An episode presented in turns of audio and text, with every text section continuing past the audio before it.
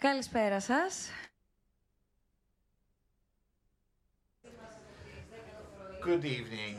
Uh, we continue uh, in our 24-hour event. Uh, Δημοσιογραφία, κάπως έτσι έρχονται και οι διάλογοι του Φεβρουαρίου. Σε συνέχεια των διαλόγων, αν θυμάστε, όσοι είχατε παρακολουθήσει και τους διαλόγους του Ιανουαρίου πέρυσι, όπου είχαμε ανοίξει το φάκελο δημοσιογραφία, τότε γύρω από την κρίση στο χώρο των media, αλλά και το πώς οι δημοσιογραφικοί οργανισμοί και οι δημοσιογράφοι στάθηκαν τα χρόνια της κρίσης. Και σήμερα μια τέτοια μέρα, αλλά πια την επόμενη μέρα, την οποία λέμε και στην οποία έχουμε αναφερθεί και πολύ εμπειρότεροι από εμένα, πολλάκις από το, από το πρωί.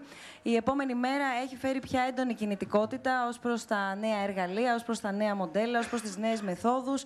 Εδώ σήμερα βρισκόμαστε και προβληματιζόμαστε και παρουσιάζουμε και μοιραζόμαστε ιδέες γύρω από ένα νέο εγχείρημα, γύρω από το IMED, με σκοπό να δούμε με ποιο τρόπο μπορούμε όλοι μαζί να, αν θέλετε, κάνουμε με λίγο πιο ξεκάθαρους τρόπους, ένα πιο καθαρό τοπίο τη δουλειά μας, ξανά λίγο πιο ηθική πρωτίστως, αλλά και πιο σύγχρονη, γιατί τα νέα εργαλεία είναι εδώ. Εδώ επίσης είναι και άνθρωποι και ενώ εδώ στην Ελλάδα, οι οποίοι έχουν εξειδικευμένη γνώση. Κάπου εκεί φρακάρει όμως το, το θέμα και θα μας τα πει και ο Τάσος Τέλογλου. Είναι κάτι το οποίο το έχουμε συζητήσει πάρα πολλές φορές μεταξύ μας. Γιατί το πρόβλημα για ακόμα μία φορά στην Ελλάδα δεν είναι ότι δεν έχει φτάσει η γνώση εδώ, αλλά ότι δεν βρίσκει πρόσφορο έδαφος.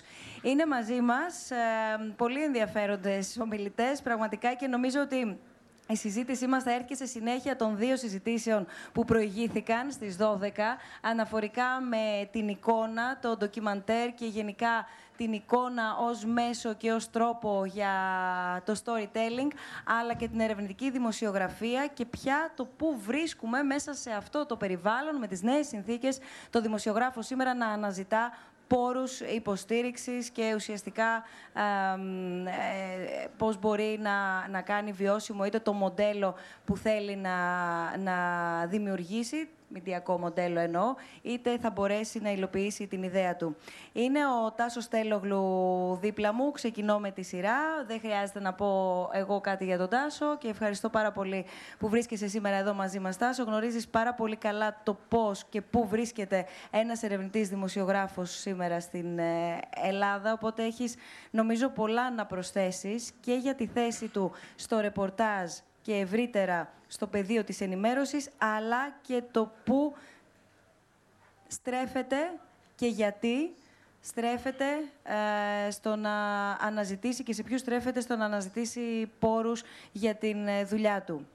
Είναι μαζί μας η Μαρία Αριστίκ από το BIRN και ευχαριστούμε πάρα πολύ που ήρθες Μαρία. Μπορούμε να μιλάμε στον ενικό, μιλάμε όλο αυτό τον καιρό με αφορμή τη σημερινή μας συνάντηση, αλλά και σειρά συνεργειών που θα έχουμε από εδώ και στο εξής με το BIRN ως IMET, το Balkan Investigative Reporting Network. Έχει πάρα πολύ μεγάλο ενδιαφέρον να δούμε τι γίνεται στα Βαλκάνια, τα οποία Βαλκάνια καλούνται να αντιμετωπίσουν έναν ακόμα κίνδυνο, το κίνδυνο της ασφάλειας του δημοσιογράφου. Ο δημοσιογράφος εκτίθεται πολύ. Κινδυνεύει η ίδια του η ζωή, πέραν όλων των άλλων προβλημάτων που εμείς συζητάμε. Έχει λοιπόν ιδιαίτερη αξία να δούμε πώς εσείς προσεγγίζετε το δημοσιογράφο, αλλά και τη δημοσιογραφική δουλειά.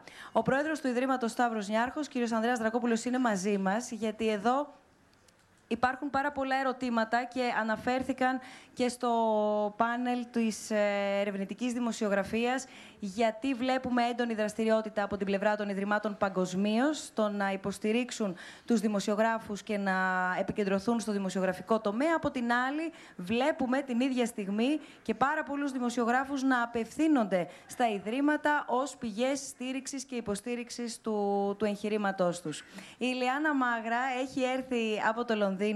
Καλώς ήρθες, Ιλιάνα δημοσιογράφος στους ε, New York Times. Ευχαριστούμε πολύ που είσαι εδώ μαζί μας. Εσύ φέρνεις έναν άλλο αέρα, γιατί ένας φρέσκος αέρας έχει έρθει σήμερα εδώ γενικά. Και έχουν ακουστεί πάρα πολλές και διαφορετικές ιδέες και, και απόψεις και τοποθετήσεις. Έχει ενδιαφέρον λοιπόν να δούμε πώς εσύ, αν θες την κορύφωση της κρίσης, έφυγες αλλά βίωσες, πρόλαβες να βιώσεις αυτό που συνέβαινε εδώ. Οπότε να δούμε τώρα τι βιώνεις, γιατί και εκεί που είσαι ζεις μια άλλη κρίση στο Λονδίνο, την κρίση μέσα στην οικογένεια της Ευρώπης. Να δούμε λοιπόν πώς αυτό επηρεάζει τον, ε, τον τύπο και γενικά που, που αν θέλεις, ε, τοποθετεί τον ε, δημοσιογραφικό κόσμο σε σχέση με την πολιτική. New York Times, για παράδειγμα, στην Αμερική έχουν ανέβει πάρα πολύ από την εκλογή του Τραμπ, που τότε είχαν φοβηθεί τα μίντια με όλη αυτή την ιστορία των fake news και ούτω καθεξής. Οπότε έχεις ένα ιδιαίτερο μοντέλο να, μας, να, να μοιραστείς μαζί μας. Ο Μπερτράντ Πικερή είναι μαζί μας, CEO του Global Editors Network. Υπάρχει πάρα πολύ μεγάλο εδώ, ε, εδώ πέρα ενδιαφέρον, Μπερτράντ, και σε ευχαριστούμε πολύ που είσαι μαζί μας, γιατί περιμένουμε πώς και πώς το συνεδριό σας το ερχόμενο καλοκαίρι. Ήδη είναι κάτι το οποίο συζητείτε στο δημοσιογραφικό κόσμο αλλά βάζοντας όλα τα θέματα έτσι, τα οποία έθιξα πολύ επιδερμικά και φαντάζομαι θα προκύψουν και άλλα τόσα, η δική σας εμπειρία πια και παγκοσμίως θα έχει νομίζω πολλά στοιχεία να, να συνεισφέρει και να έρθει να προσθέσει στη συζήτησή μας για το τι παρατηρείτε, αλλά και τι προτείνετε. Το συνέδριο αυτό επαναλαμβάνεται κάθε χρόνο. Ακούτε, συναντάτε, έχετε ένα πάρα πολύ μεγάλο δίκτυο και συναντάτε δημοσιογράφους σε χώρες, μιλάτε με οργανισμούς, με όλες τις βαθμίδες, να δούμε λοιπόν αυτή η κινητικότητα πώς και προς τα πού ε, δείχνει η πηξίδα. Λοιπόν, έκανα πολύ μεγάλη εισαγωγή, το συνηθίζω αυτό, Τάσο, αλλά νομίζω ότι ε, θα ήταν σκόπιμο να μας βοηθήσεις λίγο να κατανοήσουμε πού βρίσκεται ο, ο, ο δημοσιογράφος, τέλος πάντων της ερευνητικής δημοσιογραφίας, αν και νομίζω ότι η έρευνα είναι ένα στοιχείο ούτως ή άλλως στη δημοσιογραφία. Αλλά ο δημοσιογράφος που θέλει να επικεντρωθεί σε ένα θέμα, που θέλει να κάνει μια στοχευμένη έρευνα σε όλο αυτό το πλαίσιο και το περιβάλλον, πού τον συναντάμε; Καλησπέρα και από μένα. εγώ νομίζω ότι το πρόβλημα στη δικιά μας δουλειά μετά από 10 χρόνια κρίσης ε, δεν είναι τόσο η έλλειψη των μέσων, όσο βασικά ότι δεν έχει αλλάξει και η δική μας νοοτροπία μαζί με την νοοτροπία του κόσμου ε, στον οποίο ζούμε. Ε, θα το έλεγα λίγο, δεν θέλω να ακουστεί προσβλητικό ούτε υπερφιέλο. Ε, το πρόβλημα είναι η έλλειψη θάρρους. Ε, και το θάρρος δεν αγοράζεται ως γνωστόν. Ε, ακούστε τώρα μια ιστορία αυτής της εβδομάδας. Ε, ήρθε εδώ δίπλα στο public ε, ένας whistleblower που τον, τον ξέρουν στην Αμερική, ο Bradley Birkenfeld, να παρουσιάσει το βιβλίο του πριν από δύο μήνες. Και μετά το τέλος της παρουσίασης του Birkenfeld, ε, με πλησίασε ένας κύριος που είναι από μια βιομηχανία της Θεσσαλονίκης. Μου λέει, θέλω να σας πω κάτι. Τα λίματά μας πάνε ανεπεξέργαστα στο θερμαϊκό. Λέω, κοίταξε να δεις ένας άνθρωπος ο οποίος λέει για τα δικά του λίμματα ότι τα ρίχνει αναπεξέργαστα στο θερμαϊκό. Εν πάση περιπτώσει, αυτός επανήλθε πριν από μερικές εβδομάδες ε, και εκεί διαπίστωσα ότι το βιομηχανικό πάρκο στο οποίο δουλεύει αυτός ο κύριος ανοίγει σε μια τράπεζα στην ΕΤΒΑ. Ε, και πριν πάνε στο βιολογικό καθαρισμό, αφού πάνε στο βιολογικό καθαρισμό της ΕΤΒΑ, πάνε στο βιολογικό καθαρισμό της πόλης Θεσσαλονίκης. Δηλαδή, μέχρι τώρα είναι τρεις που ξέρουν ότι γίνεται αυτό το πράγμα. Και στη συνέχεια ε, υπάρχει και μία έγκριση από την περιφέρεια. Ε, λέγεται άδεια διάθεσης λιμάτων, η οποία δίνεται σιωπηρά ε, για να μην σταματήσει να, γίνει, να γίνεται αυτό το πράγμα. Επίσης, κάποιος μου είπε ότι αυτός ο βιολογικός καθαρισμός όταν φτιάχτηκε, φτιάχτηκε για να παίρνει πολύ λιγότερα λίματα από αυτά που στην πραγματικότητα παίρνει. Δηλαδή, σιγά σιγά όσο περνούσαν οι μέρες και έψαχνα, έβλεπα ότι σχεδόν η μισή πόλη έπρεπε να ξέρει αυτό το πράγμα. Ε, Χθες λοιπόν μίλησα με έναν συνταξιούχο προϊστάμενο της υπηρεσίας που διαχειρίζεται αυτή την εγκατάσταση. Μου λέει, δεν μπορείς να το γράψεις αυτό το πράγμα, γιατί θα τσακωθείς με όλους. Λοιπόν, το πρώτο λοιπόν πρόβλημα είναι ότι στην Ελλάδα σχεδόν όλα τα προβλήματα έχουν αυτή την υφή, δηλαδή πρέπει να τσακωθείς με πάρα πολλούς. Ή Εάν δεν θες να τσακωθείς με πάρα πολλούς, πρέπει να δημιουργήσεις τις συνθήκες δημοσιοποιώντας το πρόβλημα, να έρθεις σε έναν είδου, άλλου είδους διάλογο με πάρα πολλούς που δεν θα σε κάνει οπωσδήποτε φίλο τους έτσι όπως το εννοούμε στην ελληνική πραγματικότητα. Δηλαδή, θα γίνει μια συζήτηση no bullshit, για να το πούμε λαϊκά. αυτό νομίζω ότι μετά από 10 χρόνια κρίσης, σαν σώμα δημοσιογράφων, δεν έχουμε κατακτήσει μια οριμότητα στο να, το, να θεωρούμε ότι πέρασαν τα 10 χρόνια της κρίσης και το φτάσαμε. Και δεν πιστεύω ότι αυτό είναι ζήτημα χρημάτων. Φυσικά, για να μείνουμε στο συγκεκριμένο παράδειγμα, κάποια στιγμή πρέπει να πας να πάρεις νερό από εκεί και πρέπει να το αναλύσεις αυτό το νερό. Και δεν υπάρχει κανένας να στο πληρώσει αυτό για να αποδείξεις αυτό που λες. Ε, και στη συνέχεια ε, πρέπει ίσως, αν δεν ζεις στην Θεσσαλονίκη ε, και ζεις στην Αθήνα, για παράδειγμα, να πας πολλές φορές στη Θεσσαλονίκη για να συναντήσεις πολλούς ανθρώπους. Και αυτό δεν υπάρχει κανείς να στο πληρώσει. Συνεπώς, ναι, ε, αυτά είναι, είναι, είναι κάποια προβλήματα δύσκολα, αλλά εγώ τα θεωρώ προβλήματα, αν θέλετε, που ακολουθούν τις απόφασεις ότι θα ασχοληθώ με αυτό το πρόβλημα, με αυτούς τους όρους. Τώρα, και βεβαίως δραστηριοποιούμαστε και σε ένα περιβάλλον όπου υπάρχει μια τρομακτική πόλωση. Ε, η, η τρίτη ελληνική δημοκρατία, όπως την ξέραμε, αλλάζει, αλλά δεν ξέρουμε προς τα που πάει. Και το περιβάλλον γύρω μας στην Ευρώπη αλλάζει προς το αυταρχικότερο. Ε, εάν πάρουμε, ας πούμε, το ουγγα, ουγγαρέζικο παράδειγμα, όταν φτάσεις πια εκεί που είναι η Ουγγαρία, μπορεί να μην έχουν ε, νόημα ούτε τα χρήματα, ούτε η δουλειά που κάνουμε εμείς. Ε, θέλω να πω δηλαδή ότι και αυτό πρέπει να το παίρνουμε υπόψη μας. Όμως νομίζω ότι το πρώτο πράγμα που πρέπει να ξεπεράσουμε είναι το πρόβλημα της νοοτροπίας. Δηλαδή, αφού εντοπίσουμε την ιστορία μας, αφού θέλουμε να πούμε την ιστορία μας, πρέπει να την πούμε με έναν τρόπο που είναι ασυνήθιστος για τα νεοελληνικά δεδομένα. Και ε, εγώ επειδή έτυχε το, τα τελευταία τρία χρόνια να, να, έχουμε κάνει μια προσπάθεια με μια ομάδα ανθρώπων ε, στο Inside Story πολλές φορές να μιλήσουμε για επιχειρήσεις ε, και να τους πούμε κάποια πράγματα που τους αφορούν με αυτόν τον τρόπο, βλέπω ότι υπάρχει μια δυσκολία, αλλά υπάρχει ένας παιδευτικός χαρακτήρας στο να προσπαθήσεις να μιλήσεις για αυτά τα πράγματα με έναν τρόπο που μέχρι τώρα δεν το έκανες. Αυτά. Αυτό όμως, αν μου επιτρέπεις, πριν δώσω το λόγο και ακούσουμε την πρώτη τοποθέτηση όλων των, ε, των, των ομιλητών, θα μπορούσε να πει κανείς ότι ο σκοπός αγιάζει τα μέσα. Το ρωτώ αυτό γιατί γίνεται πάρα πολύ έντονη συζήτηση, με πάρα πολύ έντονες τοποθετήσεις, είτε πολύ θετικές είτε πολύ αρνητικές, για το ρόλο που παίζει ο τρόπος που θα καλύψει ο δημοσιογράφος τα έξοδα του. Τα έξοδα του ρεπορτάζ του, τα έξοδα της έρευνάς του. Φυσικά παίζει, αλλά ε, η, η, μακρά... Ε, η, η μακρά ε, σας ξαναείπα τι μου είπε ο άνθρωπος, ο συνταξιούχος που χειριζόταν αυτή την εγκατάσταση πριν, μέχρι πριν δύο χρόνια. Μου λέει, δεν θα μπορέσεις να το κάνεις, γιατί πρέπει να τσακωθείς. Και γι' αυτό δεν θα το κάνεις. Εάν λοιπόν εγώ είχα ένα attitude ότι ναι, δεν θα το κάνω. Έχει δίκιο αυτός. Δεν θα έμπαινα καν στον κόπο να ψάξω να βρω τα... τον τρόπο με τον οποίο θα καλύψω τα έξοδα. Πρέπει να θέλω να το κάνω με αυτόν τον τρόπο για να αναζητήσω τα έξοδά μου. Ε, και να, και να, επίσης να πείσω εκείνον που θα μου βάλει τα έξοδά μου ότι θέλω να το κάνω με αυτόν τον τρόπο. Ε, ότι θέλω να φτάσω μέχρι το τέλος αυτής της ιστορίας. Ότι δεν θέλω να γεμίσω τον αναγνώστη με ερωτήματα, αλλά θέλω να του βρω και τις απαντήσεις. Και ότι αξίζει τον κόπο να ψάξω να βρω τα μέσα για αυτές τις απαντήσεις. Μαρία.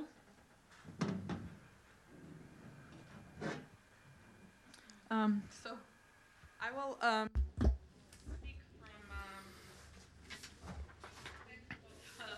Θα μιλήσω από την σκοπιά του υπεύθυνου διαχείρισης ενός οργανισμού. Δεν είναι μόνο η δημοσιογραφική μου ιδιότητα, αλλά και γενικότερα η διοικητική μου. Μια άλλη οπτική γωνία του της διερευνητικής ε, δημοσιογραφίας. Θα μοιραστώ λίγο τη βαλκανική μου εμπειρία μαζί σας. Προφανώς, συχνά επιλέγουμε δυσάρεστες ιστορίες και καθώς η ελευθερία του τύπου ε, αρχίζει και στρικνούται. Δεν έχουμε πια τόσες ευκαιρίες να μοιραστούμε αληθινές ιστορίες. Η διερευνητική δημοσιογραφία για μας είναι μια όαση για τους επίλεκτους δημοσιογράφους και οργανισμούς που μπορούν ακόμα να ασχολούνται με αυτή. Συνήθως δε, τα τελευταία χρόνια μάλιστα το βλέπουμε, οι δημοσιογράφοι στοχεύονται πάντοτε ως εμπορευόμενοι των διαφόρων συμφερόντων και ως κατάσκοποι των κυβερνήσεων Ε, πόσο μάλλον καθώς τα μέσα μαζικής ενημέρωσης συχνά ελέγχονται από διάφορα πολιτικά κέντρα βρίσκονται υπό, την υπό το έλεος τους, οπότε οι δημοσιογράφοι συχνά εγκαταλείπονται στην τύχη τους μέχρι ότου βρουν χρηματοδότη.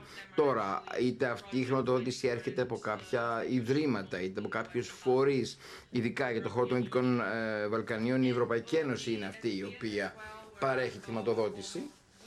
Και μην ξεχνάμε ότι σχεδόν εβδομαδιαία υποκείμεθα σε επιθέσεις σε διάφορες χώρες ε, με την ετικετοθεσία που υποκείμεθα και αυτή τη στόχευση ότι ήμασταν υπέρ της Βοσνίας ή υπέρ των Αλβανών ή υπέρ των Σέρβων ε, δεν μας βλέπουν αντικειμενικού, σαν αντικειμενικά ε, δημοσιογραφικά όντα, πώς να το πω αλλιώς. Από εκεί και πέρα, ζούμε και δραστηριοποιούμεθα σε ένα περιβάλλον προκλητικό και πιεστικό. Πώς ε, διάγουμε το βίο μας; Διέπεται η δουλειά μας από δύο βασικές αρχές. Αφενός, προσπαθούμε να ασκήσουμε ποιοτική δημοσιογραφία, δίνοντας φωνή στους αξιόπιστους δημοσιογράφους. Στον τομέα αυτό υπάρχουν πληροφορίες ε, και ακούσαμε και την προηγούμενη, την προηγούμενη συνεδρία ότι κάτι τελείως διαφορετικό συμβαίνει σε άλλες περιοχές. Άλλος αυτός που δημοσιεύει, άλλος αυτός που συντάσσει. Εκεί λοιπόν έχουμε εντοπίσει και από την προηγούμενη συνεδρία ε, όπου πρέπει να επικεντρωθούν όλα τα κέντρα έρευνας προκειμένου η δημοσιογραφία να διατηρήσει την αξιοπιστία της και οι περί τη δημοσιογραφία τυρβάζοντες να μπορούν και αυτοί να επικαλεστούν αντικειμενικότητα. Μικρή ομάδα, αλλά ωστόσο ε, υπάρχουν και κάποιοι που έχουν την ε, ευτυχία να έχουν μια διαρκή χρηματοδότηση. Άλλοι πάλι εξαρτώνται από κάποια κεφάλαια, από κάποιες ε, επιδοτήσεις είτε έτσι είτε αλλιώς, το μέλημα είναι πάντοτε να βελτιώσουμε τη δουλειά μας και αυτό περνά και από συνεργασίες, από συμπράξεις. Αυτό είναι και το καινοφανές ε, που τα τελευταία 3-4 χρόνια ανέκυψε καθώς ε, όλο και δυσκολότερο γίνεται να έχουμε βαρύτητα σε ένα περιβάλλον όπου όλοι ε, λειτουργούν επιγραμμικά, όπου το κοινό μας είναι υποχρεωτικά περιορισμένο. Γι' αυτό και επιλέξαμε τις συνεργασιακές δομές. Δυσήμαντες άλλωστε είναι αυτές και φαίνεται ευκαιρία ενδιαφέρον να δούμε να υπάρχουν περισσότερες συνεργασίες μεταξύ όλων των Βαλκανίων και της Ελλάδας. ε, δημοσιο, διασυνοριακή δημοσιογραφία, μια άλλη προσέγγιση ε, και ως προς αυτό βλέπουμε ότι υπάρχει καλή εξέλιξη. Ε, υπάρχει καλή, καλό πνεύμα συνεργασίας και υπάρχουν τομείς ε, δεκτική διάδρασης όχι μόνο σε θέματα πολιτικής και έχω κατά νου το όλο το ζήτημα γύρω από την ονοματοδοσία της Βόρειας Μακεδονίας αλλά και ε, γενικότερα μια και είναι μια περιοχή που χαρακτηρίζεται από πολλά κοινά σημεία. Μην ξεχνάμε ότι μπορεί κάλλιστα μια ιστορία να μην δημοσιευθεί στην ε, Σερβία και όμως ε, να δημοσιευθεί στην Βοσνία, στην Ελλάδα ή κάπου αλλού. Είναι σημαντικό να έχουμε ομάδα ε, διακρατική πολλών δημοσιογράφων είναι αυτό, αν θέλετε, μια από τις βασικές μας αποστολές. Ε, το τι προσπαθούμε να κάνουμε στη, στα Βαλκάνια και στην Ελλάδα, αυτό είναι. Να ρωτήσω κάτι, συγγνώμη τη διακοπή. Sorry. Yes. Ακούγοντας όμως όλο αυτό τον... Ακούγοντας τον τρόπο με τον οποίο ουσιαστικά και συνεργάζεστε και ε, κάνετε όλες αυτές τις, ε, τις συνεργασίες εντελώς διαφορετικές με βάση το παραδοσιακό μοντέλο. Θα είχε ενδιαφέρον να μας πεις και κατά πόσο και αν αυτό έχει επηρεάσει τον παραδοσιακό τύπο, τα παραδοσιακά μέσα ευρύτερα στα Βαλκάνια.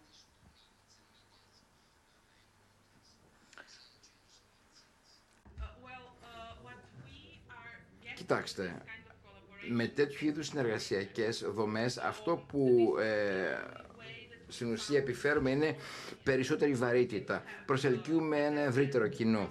Όπως είπα, όταν υπάρχουν διασυνοριακές ομάδες, σίγουρα υπάρχουν περισσότερες πλατφόρμες ε, μέσων μαζικής ενημέρωσης που εμπλέκουν περισσότερους. Είναι και αυτός ένας ακόμα περισσότερο ε, τρόπος για να υπάρξουν συνεργασίες. Αυτός μαζί και με διάφορες οργανώσεις από το χώρο της κοινωνίας των πολιτών και της τεχνολογίας ε, εμείς άλλωστε ως διοργανωτές. Ε, ε, δεν είναι μόνο μας ενδιαφέρει να προάγουμε την συνηγορία, ε, αλλά και να δραστηριοποιηθούμε με ευρύτερο τρόπο. Για μας λοιπόν, που δουλεύουμε ε, μεταξύ άλλων και με οργανώσεις που δραστηριοποιούνται στον χώρο του περιβάλλοντος, έχουμε βαρύτητα στα Βαλκάνια. Είναι και αυτό ένα παράδειγμα ε, καλής δραστηριοποίησης ε, διακρατικών διεθνών ερευνητικών ε, κέντρων δημοσιογραφίας. Έχουμε το Planet που κάνει γεωχωροθεσία. Ε, Έχουμε να κάνουμε... Ε, και έχω ένα σωρό παραδείγματα να σας δείξω ε, επ' αυτού. Που πηγάζει το ενδιαφέρον των ιδρυμάτων γύρω από τον ε, δημοσιογραφικό τομέα και συγκεκριμένα γύρω από τους δημοσιογράφους, από τους επαγγελματίες δηλαδή πια. Ναι, γεια σας. Ε, η ερώτηση είναι ενδιαφέρον γιατί εμείς δεν έχουμε ειδικά ενδιαφέρον για τους δημοσιογράφους ή για τα μίδια. Δεν μας ήρθε από ειδικά για να, για να, για να ασχοληθούμε για, για αυτό το χώρο.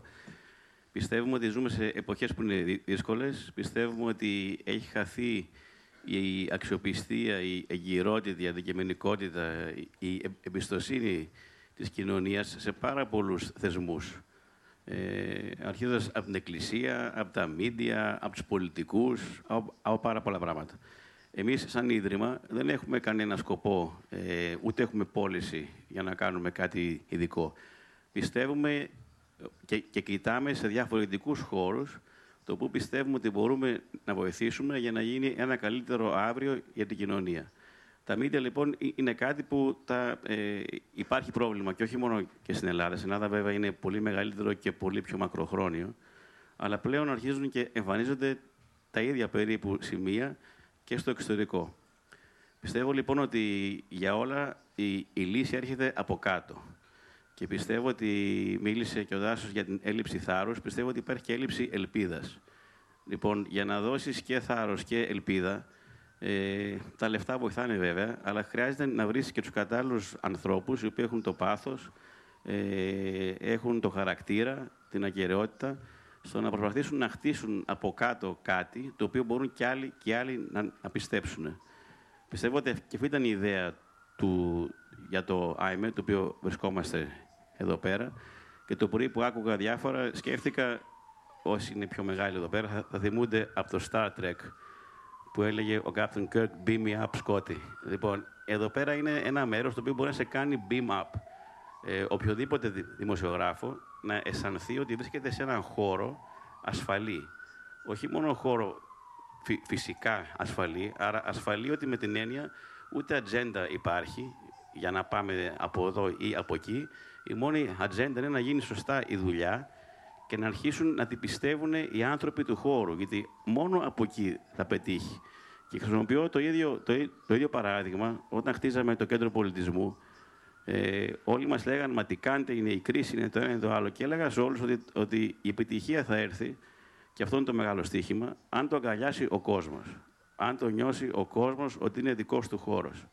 Και αυτό έγινε. Αυτό είναι το πρώτο στοίχημα. Το δεύτερο στοίχημα εκεί, το οποίο ακόμα παίζεται, είναι αν θα μπορέσει να γίνει αυτό ένα παράδειγμα για τον κόσμο, ότι μπορούν και άλλα πράγματα στην Ελλάδα να δουλέψουν έτσι και καθαρά και, και δημιουργικά. Λοιπόν, είναι κάτι παρεμφερές φιλοσοφικά από εμά στον χώρο των media, να βοηθήσουμε και τους νέους, ε, να δώσουμε ό,τι θάρρος μπορούμε και εμείς να δώσουμε, αλλά κυρίως ελπίδα, να τον, να τον αγκαλιάσει αυτό το χώρο, να τον πιστέψει ότι είναι δικός του ε, και να γίνει beam up.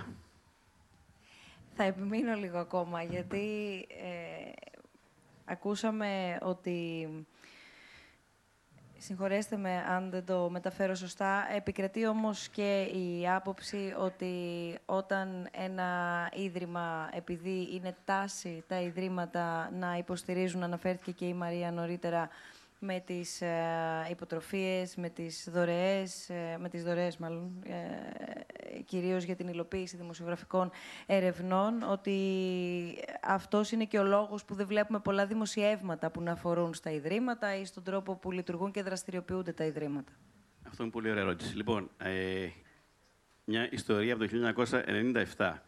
Εμείς αρχίσαμε το Ίδρυμα το 1996, είμαστε 23 χρονών. Και έχουμε φτιάξει πολλά προγράμματα, έχουμε κάνει πάρα πολλές δωρεές. Ε, από την αρχή. Λοιπόν, ήταν μια δωρεά που θα κάναμε σε κάποιο μέρος στην Ελλάδα, δεν έχει σημασία πού, όπου λάβαμε τηλεφώνημα από έναν reporter της εποχής που έλεγε: Ακούω ότι ανοίγεται αυτό το κτίριο που θα ανοίγαμε. Ε, πόσα θα μου δώσετε για να πάω; Λοιπόν, η απάντηση ήταν τίποτε. Και η άλλη απάντηση ήταν τότε δεν θα γράψουμε ποτέ για εσά. Δεν θέλετε να ακούσετε τι του απάντησα, γιατί δεν αρμόζει. Λοιπόν, όπως δηλαδή είναι και η νοοτροπία που λέμε. Ε, τώρα, υπάρχουν ιδρύματα και υπάρχουν και ιδρύματα. Λοιπόν, το ίδρυμά μας, εμείς ξέρουμε ποιοι είμαστε και μάλιστα ε, και, είναι και, και είναι και λίγο πλάκα, αλλά το λέω ίσα σοβαρά. Μια ιδέα για το IMED, αρχίστε investigative report για το ίδρυμά μας. Κάντε ένα investigative report, δεν έχουμε πρόβλημα. Λοιπόν, και πράγματι, δηλαδή χρειάζεται διαφάνεια, και, γιατί αλλιώς μπαίνεις και σε ένα κύκλο αυτοκαταστροφής ότι όλα τίποτε δεν δουλεύει, όλα πάνε στραβά. Θέλει αυτό και πάλι, γυρίζω και στο θέμα θάρρους και θέμα νοοτροπίας, από όλους όμως. Ε, ότι υπάρχουν πολλά στραβά, υπάρχουν. Και υπάρχουν και πολλά στραβά μέσα στον χώρο των media. Διότι και τα media είναι μέρος του προβλήματος. Μην, μην τρελαθούμε. Λοιπόν, ε, και απλώς πιστεύουμε ότι δίνουμε ένα μικρό κομμάτι σαν μέρος ελπίδας που να μπορέσουν και από όλες τις τις, τις πλευρές να χτιστεί κάτι καινούριο με ελπίδα. Αυτή είναι η όλη. Και, και δεν έχουμε, εμείς δεν κάνουμε ούτε δουλειές στην Ελλάδα, ούτε στο εξωτερικό. Ούτε ζητάμε τίποτα. Δεν έχουμε να κάνουμε τίποτα. Γι' αυτό και, και γελάω. Καμιά φορά μου λένε ποιος είναι ο σκοπός; Δεν έχουμε τίποτα. Αν βρείτε κάτι, πείτε μας. Ευχαριστώ. Ηλιάνα.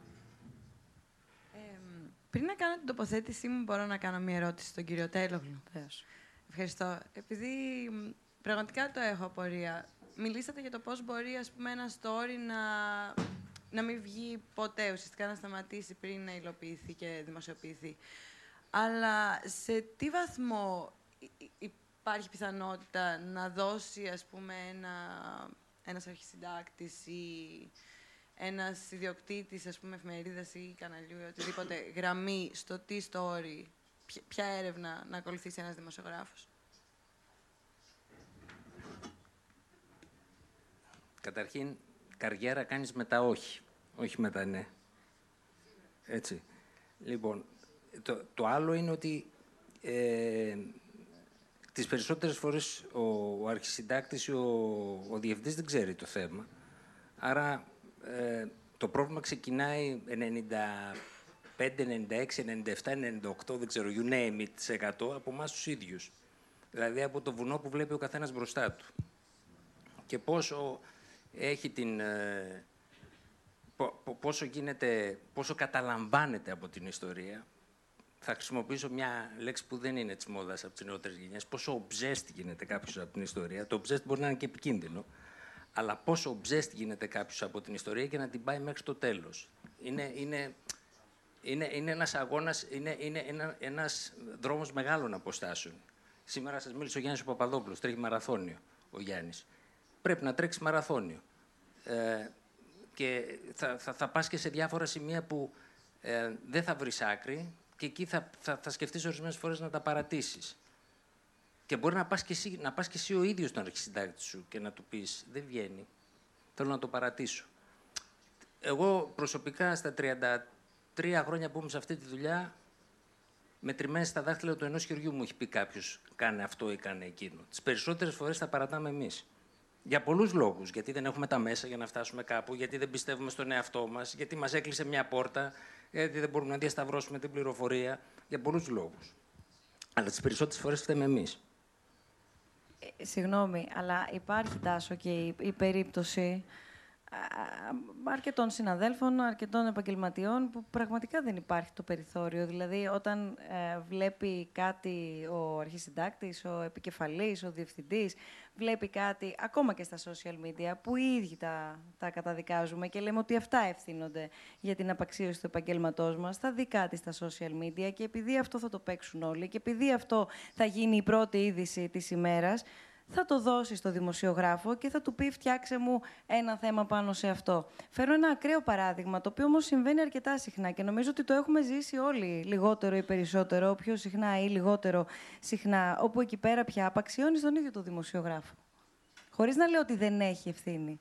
αλλά για να φτάσουμε λίγο και στις βαθμίδες παραπάνω του αρχισυντάκτη, του εκδότη και αφού ακούσουμε και την Ηλιάνα συνέχεια και ο Μπερτράντ φαντάζομαι θα έχει να πει πολλά, αλλά ε, εγώ που είμαι και προσωπικά από, από εκείνους που θεωρώ ότι έχουμε ευθύνη οι δημοσιογράφοι, την ίδια ώρα βρίσκεται και αρκετά εγκλωβισμένος ο μέσος δημοσιογράφος σήμερα σε αρκετές αίθουσες σύνταξης μόνο πολύ μια κουβέντα να πω. Εγώ βλέπω εδώ πέρα αρκετούς ανθρώπους που έχουν πει όχι στη, δουλειά, στη ζωή τους και το έχουν. Ε, ε, φυσικά έχουν πληρώσει κάποιο τίμημα. Αλλά και, και πολλούς από αυτούς τους ακούσατε σήμερα το πρωί. Ε, δεν, υπάρχει πάντα το όχι. Το όχι είναι μια λέξη με τρία γράμματα όπως και το ναι. Ε, δεν, εντάξει, δεν, δεν, you, you are going to pick your battles. Δεν θα κάνεις μάχη για όλα τα πράγματα. Έτσι. Αλλά να σας πω ένα μικρό παράδειγμα. Σήμερα η εφημερίδα που δουλεύω, η καθημερινή, ε, υπάρχει μια συζήτηση στα social media γιατί κατέβασε την, ε, την, την είδηση σε εισαγωγικά ότι καταψηφίστηκε η πρόταση για χωρισμό εκκλησίας κράτους. Σιωπηλά την κατέβασε, χωρίς να πει ότι ήταν λάθος. Ξέρετε τι συζήτηση έχει γίνει στα ελληνικά μέσα για να γίνει το αυτονόητο ότι, παιδιά, sorry, κάναμε λάθος. Υπάρχουν όμως πάρα πολλοί συνάδελφοι που τους είναι δύσκολο να πούν δημόσιο ότι κάναμε λάθος. Όμως αυτό είναι ένα πρόβλημα νοοτροπίας. Το, το πρόβλημα δηλαδή ότι ναι, έκανα λάθος.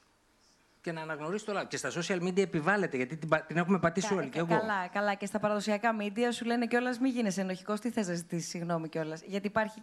Ακούγεται κι αυτό. Ναι, αλλά όταν η αυτό. New York Αν Times... θες να ζητήσεις συγγνώμη, πρέπει να νιώσεις ενοχικά που θες να ζητήσεις συγγνώμη πολλές φορές. Όταν οι New York Times όμως έχουν κάθε μέρα μία στήλη που λέει τι γράψαμε λάθος την προηγούμενη μέρα και εντωμεταξύ το κάνουν όλοι, νομίζω ότι δεν δε ζητάει πολλά ο, ο χρήστης του μέσου να του λες απλά που έκανες λάθος. Ηλιάνα, σε διέκοψα. Όχι. Ε, ευχαριστώ πολύ για την απάντησή σας. Ε, με ρώτησες Άννα γιατί έφυγα αρχικά. Ε, γιατί έφυγες και πώς έφτασες και εκεί που έφτασες επίσης. Ναι. Ε, εγώ σπούδασα στο, στο Λονδίνο Politics και έφυγα αρχικά επειδή ήθελα να σπουδάσω Politics και όχι πολιτικές επιστήμες. Ε, υπάρχει μια διαφορά στο πώς στην Ελλάδα, νομίζω, αντιλαμβανόμαστε τις πολιτικές επιστήμες και πώς το αντίστοιχο πτυχίο το αντιλαμβάνονται στο εξωτερικό. Εδώ υπάρχει λίγο, νομίζω, η αντίληψη ότι θα πας άμα δεν έχεις περάσει τη νομική, όχι επειδή θέλεις να πας για αυτό το πτυχίο. Εν πάση περιπτώσει, ήξερα όμως ότι ήθελα να ασχοληθώ με τη δημοσιογραφία, με την πολιτική δημοσιογραφία συγκεκριμένα. Ε, και όταν τελείωσα τη χρονιά, βασικά τον μήνα που αποφυτούσα, στην Ελλάδα ήταν οι δύο εβδομάδες του ε, δημοψηφίσματος. Και είχε, έτυχε να γράψω ένα γράμμα, απλά τη σκέψη μου στο χαρτί, το οποίο ε, έστειλα στους Financial Times, στη συνέχεια έγινε viral και εδώ και στο εξωτερικό. Απλά η διαφορά εδώ ήταν ότι ε, χρωματίστηκα, θεωρώ. Δηλαδή, ε, έτσι όπως ε, δέχτηκε, δέχτηκαν βασικά και τα μίντια που μετέφρασαν το γράμμα, υπήρχε ένας χρωματισμός που δεν θεωρώ ότι υπήρχε στις, στα λόγια μου. Κάτι που γενικά δεν μπορώ να πω, με τρόμαξε και όσον αφορά τα ελληνικά μίντια. Οπότε ήταν στην αρχή συνειδητή απόφαση ότι δεν ένιωθα έτοιμη με την απειρία που είχα σαν ε, απόφυτος ενός πτυχίου που δεν ήταν καν δημοσιογραφία, ε, να, να δοκιμάσω ουσιαστικά την τύχη μου στην Ελλάδα. Και γι' αυτό θεωρώ ότι το IMED είναι μια πάρα πολύ καλή πρωτοβουλία. Αυτό έλεγα και σε σένα και στα υπόλοιπα άτομα της ομάδας. Γιατί εγώ όταν ξεκινούσα, που δεν έχει και πολύ καιρό, είναι πριν από τέσσερα χρόνια, δεν ήξερα σε ποιον να απευθυνθώ, ούτε με τις ιδέες μου. Είναι ε, ένας πολύ δύσκολος τομέας να κάνει κανείς break-in του και στο εξωτερικό επίσης. Το πώς βρέθηκα στους New York Times ήταν... θεωρώ ότι είχε να κάνει και λίγο με επιμονή και πολλές απορρίψεις. Επειδή ακριβώς δεν υπάρχουν πολλές θέσεις ούτε για internships, ούτε για entry-level positions, ας πούμε, σαν junior reporter, στο, ούτε στο εξωτερικό, εγώ έστελνα email. Ασταμάτητα email, μπορεί γύρω στα 500 email και ζήτημα να μου απάντησαν 10 άτομα. Δεν υπήρχε θέση στους New York Times όταν εγώ ξεκίνησα. Τους έστελνα επί τρεις μήνες και ειλικρινά όταν μου έδωσαν την πρώτη ευκαιρία ήταν ε, στην περίοδο ενός δεύτερου δημοψηφίσματος στο για το Brexit στην, στην Αγγλία και μου είπε το τότε αφεντικό μου που ήταν, είναι ο Steven Erlanger, ο τότε London Bureau Chief, ότι ειλικρινά είσαι, έχεις τέτοια επιμονή, δεν σε ξέρω, δεν με ήξερα από πουθενά, ε, που είπα θα, θα σου δώσω μια ευκαιρία στο για δύο εβδομάδες ειλικρινά να δω τι μπορείς να κάνεις. Οπότε, αν μπορώ να, αν έχω το ελεύθερο να δώσω μια συμβουλή σε όποιον ξεκινάει τώρα, ειλικρινά είναι να επιμείνεις. Γιατί εμένα μου είχε πει πολλοί κόσμος: Μην γίνεις δημοσιογράφος, δεν θα βρεις δουλειά, δεν έχει χρήματα. Εντάξει, ισχύει κιόλας λίγο, αλλά δεν έχει σημασία. Ε, είναι πολύ δύσκολα, είναι ένα επάγγελμα πούμε, που πεθαίνει, αλλά πιστεύω ότι άμα κάποιος θέλει να το κάνει, ειλικρινά, χρειάζεται απλά πολύ επιμονή. Και τελικά ε, από, intern, από researcher έγινα intern, από intern έγινα news assistant και από news assistant τώρα είμαι reporter. Ε, όσον αφορά το πώς βιώνουμε ουσιαστικά την κρίση που υπάρχει στην Ευρώπη αυτή τη στιγμή, θεωρώ ότι ε, είναι μια πολύ ενδιαφέρουσα στιγμή να είναι κανείς δημοσιογράφος και ειδικά δημοσιογράφος ο οποίος έχει βάση οποιαδήποτε χώρα στην Ευρώπη. Ε, ακριβώς επειδή υπάρχει μια αντίσταση μεγάλη και ένας μεγάλος αντίλογος στη δημοσιογραφία αυτή τη στιγμή. Ε, αναφέρθηκε και εσύ στα fake news, που είναι ένας όρος ε, που έχει κάνει popularize ο πρόεδρος της Αμερικής.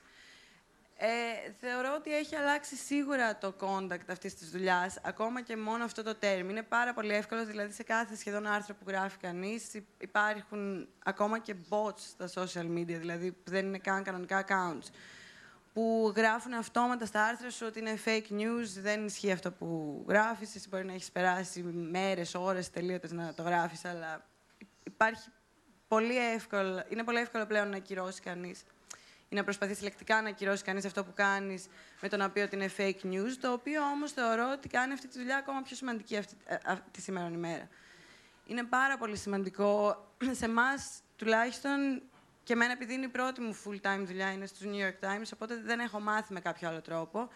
Δεν θα βγει τελεία άμα δεν το έχεις τσεκάρει εσύ χίλιες φορές και δύο editors μετά, ε, μετά από τον κάθε αρθρογράφο που το έχει γράψει επειδή ακριβώς είναι τόσο σημαντικό να είμαστε να υπάρχει credibility και εκεί είναι και η ευθύνη των δημοσιογράφων. Ε, και γι' αυτό συμφωνώ, ας πούμε, όπως είπε και ο κύριος Τέλογλου, οι New York Times έχουν καθημερινά, κάνουν ίσου τα corrections τους, ακριβώς γιατί δεν υπάρχει το περιθώριο να, να αφήσουμε τίποτα να πέσει κάτω, γιατί ε, υπάρχει μετά ο κίνδυνος ε, να βγουν όλες αυτές οι κατηγορίες έστω και λίγο αληθινές. Και αυτό είναι ένα ρίσκο που δεν θέλει κανείς να πάρει. Ε, προς το παρόν νομίζω ότι θα μείνω εδώ. Ε, α, βασικά αναφέρθηκες και στα, στα subscriptions που είχαν ανέβει λόγω του Τραμπ. Νομίζω ότι θα το συζητήσουμε και πιο μετά όσον αφορά τα ε, νέα εργαλεία που χρησιμοποιούμε στη δημοσιογραφία. Απλά σαν ένα αρχικό σχόλιο, Ισχύει ότι τα subscriptions ανέβηκαν πάρα πολύ στο New York Times επί των Αμερικανικών εκλογών. αλλά από εκεί και πέρα αυτό νομίζω, επειδή τώρα έχει σταματήσει αυτό, να είναι αυτός ο λόγος που ας πούμε κάνει ο κόσμος subscribe, έχει να κάνει πολύ το πώς χρησιμοποιούμε visual tools για αυτή τη νέα εποχή του storytelling. Θα έχουμε το χρόνο αμέσως μετά να το, να το συζητήσουμε. Μπερτράντ.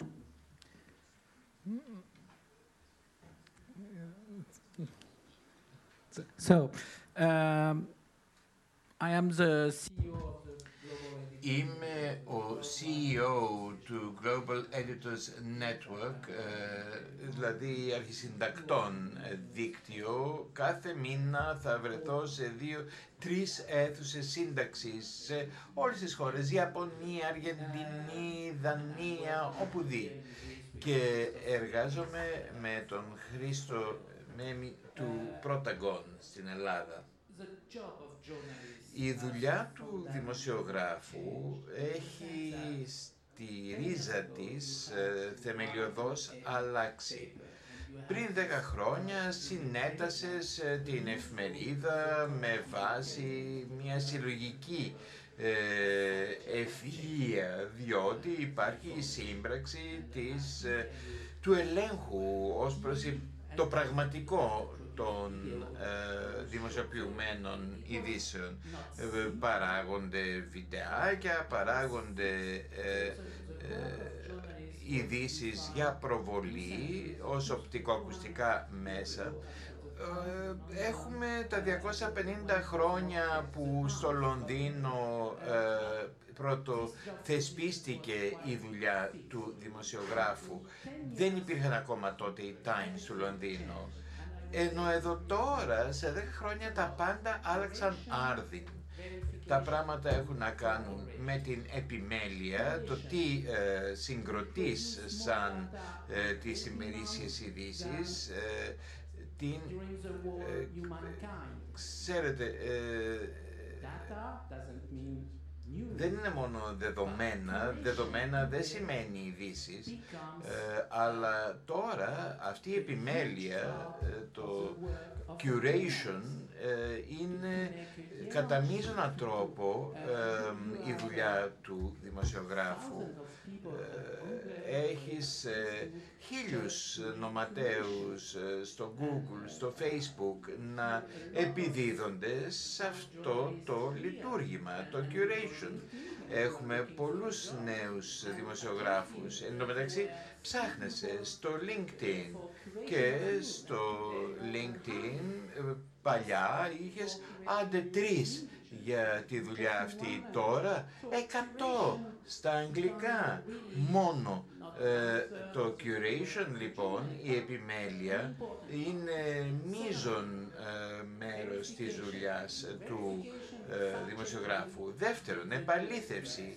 Ο έλεγχος για το αληθές των δημοσιοποιημένων ειδήσεων. Αυτό το είχες ε, πριν 150 χρόνια στην Αγγλία, στις ΗΠΑ.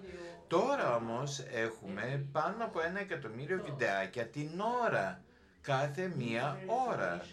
Άρα, η επαλήθευση των ειδήσεων δεν είναι επιμέλεια, είναι όμως ο βέλτιστος τρόπος να καταπολεμήσεις την παραπληροφόρηση.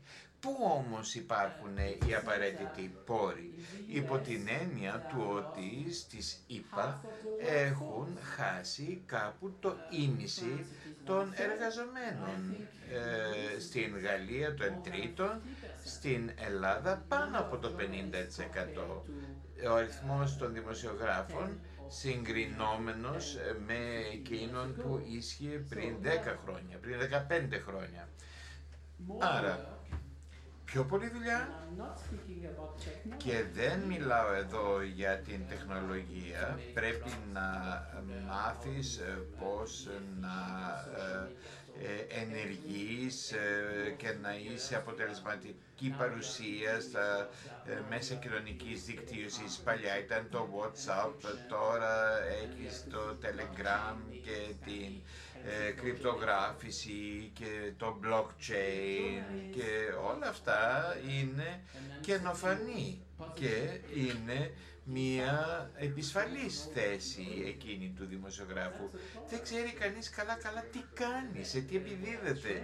Αυτό είναι το πρόβλημα του δημοσιογράφου. Είχε μια κατάρτιση, ε, αλλά πλέον ε, δεν ασχολείται μετά της κατάρτισης και νιώθει χαμένος στο δάσος. Και πρέπει λοιπόν να βρει τον τρόπο και την ε, όδευση ε, και να ε, έχει έναν μηντιακό αλφαβητισμό. Ξέρω ότι πρέπει να είναι αμερόληπτος και ισορροπημένος στα λεγόμενά του, δημοσιογράφος, στην εικόνα που σχηματίζει, αλλά ε, τα μέσα κοινωνικής δικτύωσης επιφέρουν την ε, αλλίωση του τρόπου που λειτουργούν τα πράγματα ε, στις διάφορες πλατφόρμες. Και άρα ε, υπάρχει η γενικευμένη αίσθηση της του χαμένου μέσα στο δάσος, ε, το δύσβατο, δεν βρίσκει το δρόμο του. Ε, οι ε, δε συντάκτες δεν πολύ ξέρουν πια να σε καθοδηγήσουν. Τίθεται το θέμα επίσης και της συνεργασίας ε, υπό το πνεύμα της ε, συλλογικής ευφυΐας. Αλλά τώρα ε, τα εφόδια και τα εργαλεία για τις συμπράξεις λειτουργούν από το παγκόσμιο στο επιτόπιο, από τη μία χώρα σε κάποια άλλη. Τα πράγματα είναι καινοφανή και μας παρέχονται τα εργαλεία για αυτή την ε, σύμπραξη και την σχετική δουλειά που υπησέρχεται σε αυτήν. Ε,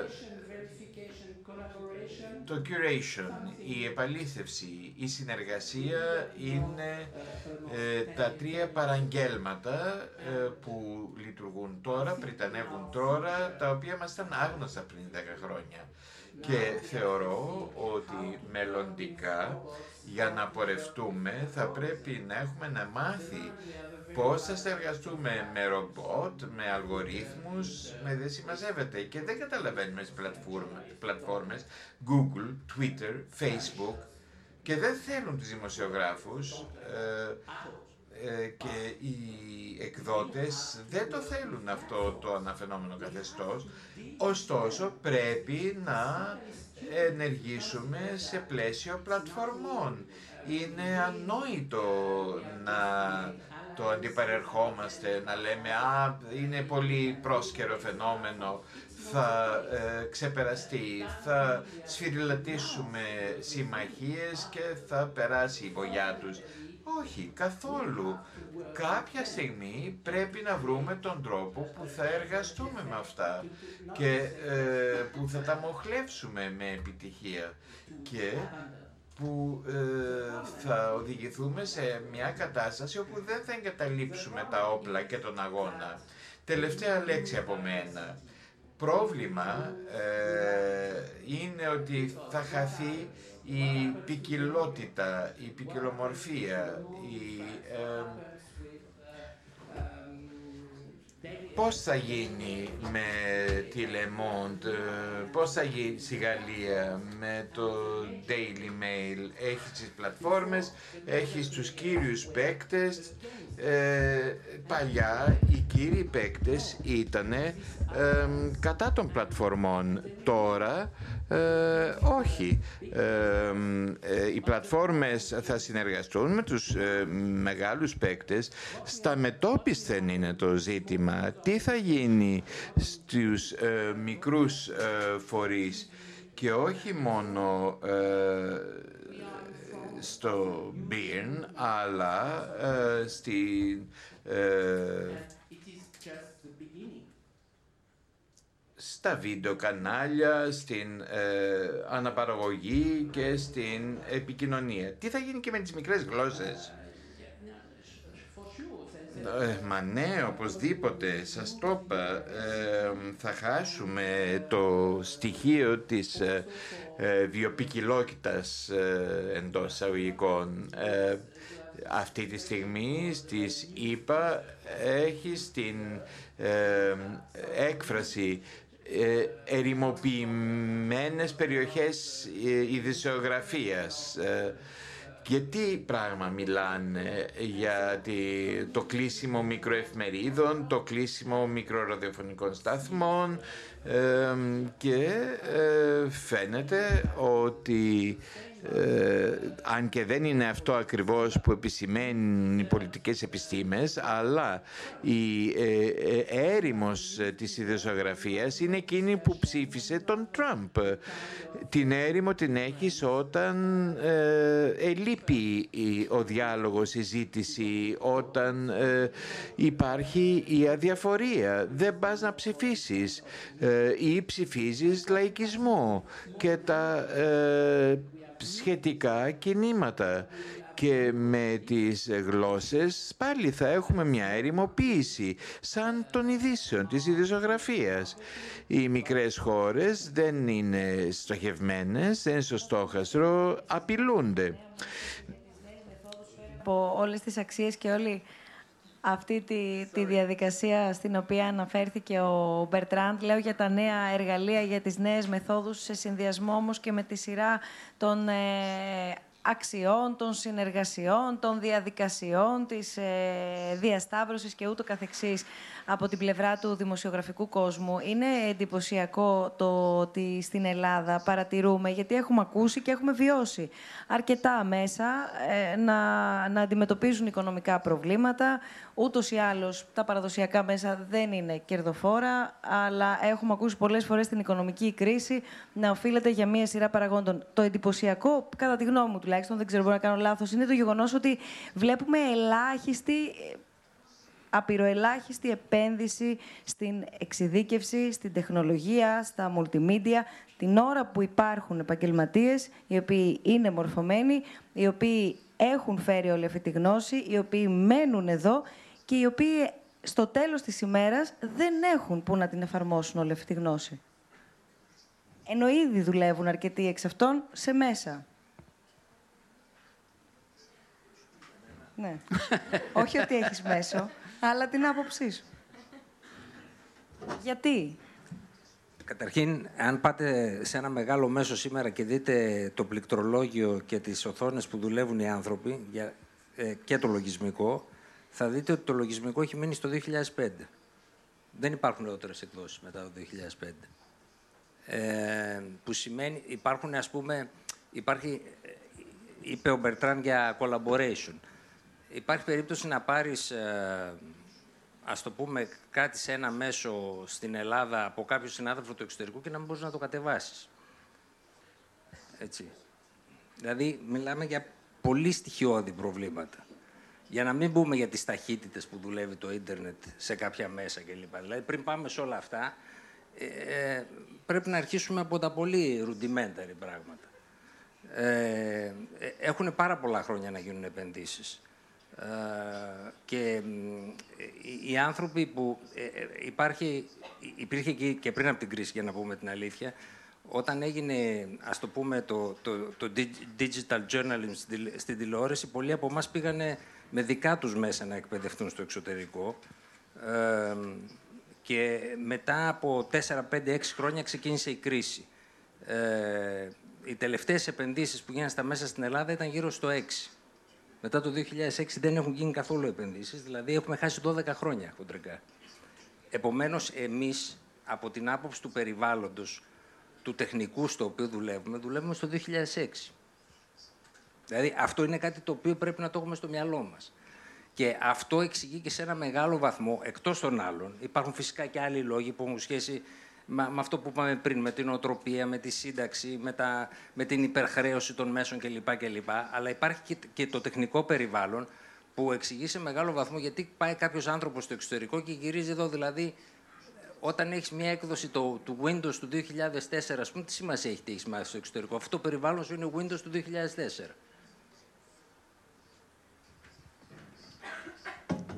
Η αντίστοιχη εικόνα, ε, Μαρία, στα Βαλκάνια, κατά κύριο λόγο, ποια είναι; Well, it's almost the, it's almost the same. Um, basically... Ε, πάνω κάτω είναι η ίδια. Υπάρχει σίγουρα χάσμα ανάμεσα στα media και στις εταιρείες τεχνολογίας, αυτό είναι το ένα σίγουρο, αλλά ε, ένας από τους λόγους έχει να κάνει και με το ότι στα Βαλκάνια το να δουλεύεις στον χώρο των media δεν είναι δημοφιλές είναι τέτοια κακή εικόνα των media και τόσα πολλά κακά συμβαίνουν περί τα media ώστε ο κόσμος γενικά βλέπει με στραβό μάτι τους ανθρώπους που δουλεύουν στα media. Α, όχι το εννοώ αυτό που λέω. Ακόμα και οι καλές εταιρείες ε, πληροφορικής ε, διερωτώνται κατά πόσο είναι σκόπιμο να κάνουν μια δωρεά προς τα media ή να δουλέψουν με αυτά για θέματα κοινωνικής υποστήριξης ή άλλους κοινωνικούς σκοπούς Για μας, ε, ειδικά ε, όσον αφορά και τους μη κερδοσκοπικούς οργανισμούς, φιλανθρωπικούς τα λοιπά, είναι δύσκολη η χρηματοδότηση. Δεν έχουμε πολλούς ε, δωρητές που να φέρουν να μας ενισχύσουν οικονομικά. Κάτι άλλο τώρα. Ακόμα και αν θέλαμε να έχουμε στους κόλπους μας ε, εμπειρογνώμονες και ιδιαίτερα οι δήμονες στο χώρο της πληροφορικής, είναι πολύ δύσκολο να τους εξασφαλίσουμε γιατί είναι πανάκριβοι. Οι αμοιβές που ζητούν ε, δεν μπορούν να καλυφθούν. Η αμοιβή πέντε δημοσιογράφων ισούται προς τα αμοιβή ενός τέτοιου δήμονα. Και είναι προφανές ότι ένας αρχισυντάκτης προτιμά περισσότερους ε, δημοσιογράφους παρά έναν προγραμματιστή. Ε, είναι και αυτό κάτι το οποίο πλήττει ε, τους οργανισμούς ε, της ενημέρωσης καθώς δεν μπορούμε να ανταπεξέλθουμε στις τεχνικές προκλήσεις. Είναι όμως πολύ δύσκολο να κρατηθούμε στην αγορά και να έχουμε κοντά μας τέτοιους ειδήμονες λόγω της αδυναμίας ε, να το καλύψουμε. Να αρχίσουμε να, να παίρνουμε και ερωτήσεις από, από εσάς, γιατί η ώρα περνάει εντωμεταξύ και νομίζω ότι θα έχει ενδιαφέρον να ακούσουμε ερωτήματα και τοποθετήσεις που σίγουρα θα έχετε να απευθύνετε προς τους ομιλητές. Το κοινό όμως, επειδή ακούσαμε επανειλημμένα και είναι και γνωστό το μοντέλο που ε, δουλεύει και μας έδωσε μια ε, σύντομη εικόνα, Μαρία, το, το BIRN. Ε, το κοινό πώς αντιδρά σε αυτή τη σχέση αναφορικά με τους δωρητές, με τις δωρεές, με το fundraising, με την, την υποστήριξη από τη συγκεκριμένη πηγή, από, από το, το να βρίσκει έσοδα από τη συγκεκριμένη πηγή. Και κατ' επέκταση ο δημοσιογράφος, να φτάνει αυτό το αποτέλεσμα να μετακυλίεται στη δουλειά του δημοσιογράφου. Uh, well, in, in the Balkans, it's also στα Βαλκάνια επίσης είναι ιδιάζουσα η κατάσταση, μια και δεν μπορεί κανείς να ε, στηριχθεί τόσο όσο αλλού στη Δυτική Ευρώπη, δεν ξέρω στην Ελλάδα τι συμβαίνει, άρα για τα Βαλκάνια, στην υποστήριξη τουλάχιστον ε, του ευρύτερου κοινού. Στα Βαλκάνια το σίγουρο είναι ότι μόλις το 10% του κόστους μας και των εξόδων μας καλύπτεται από τις συνδρομές.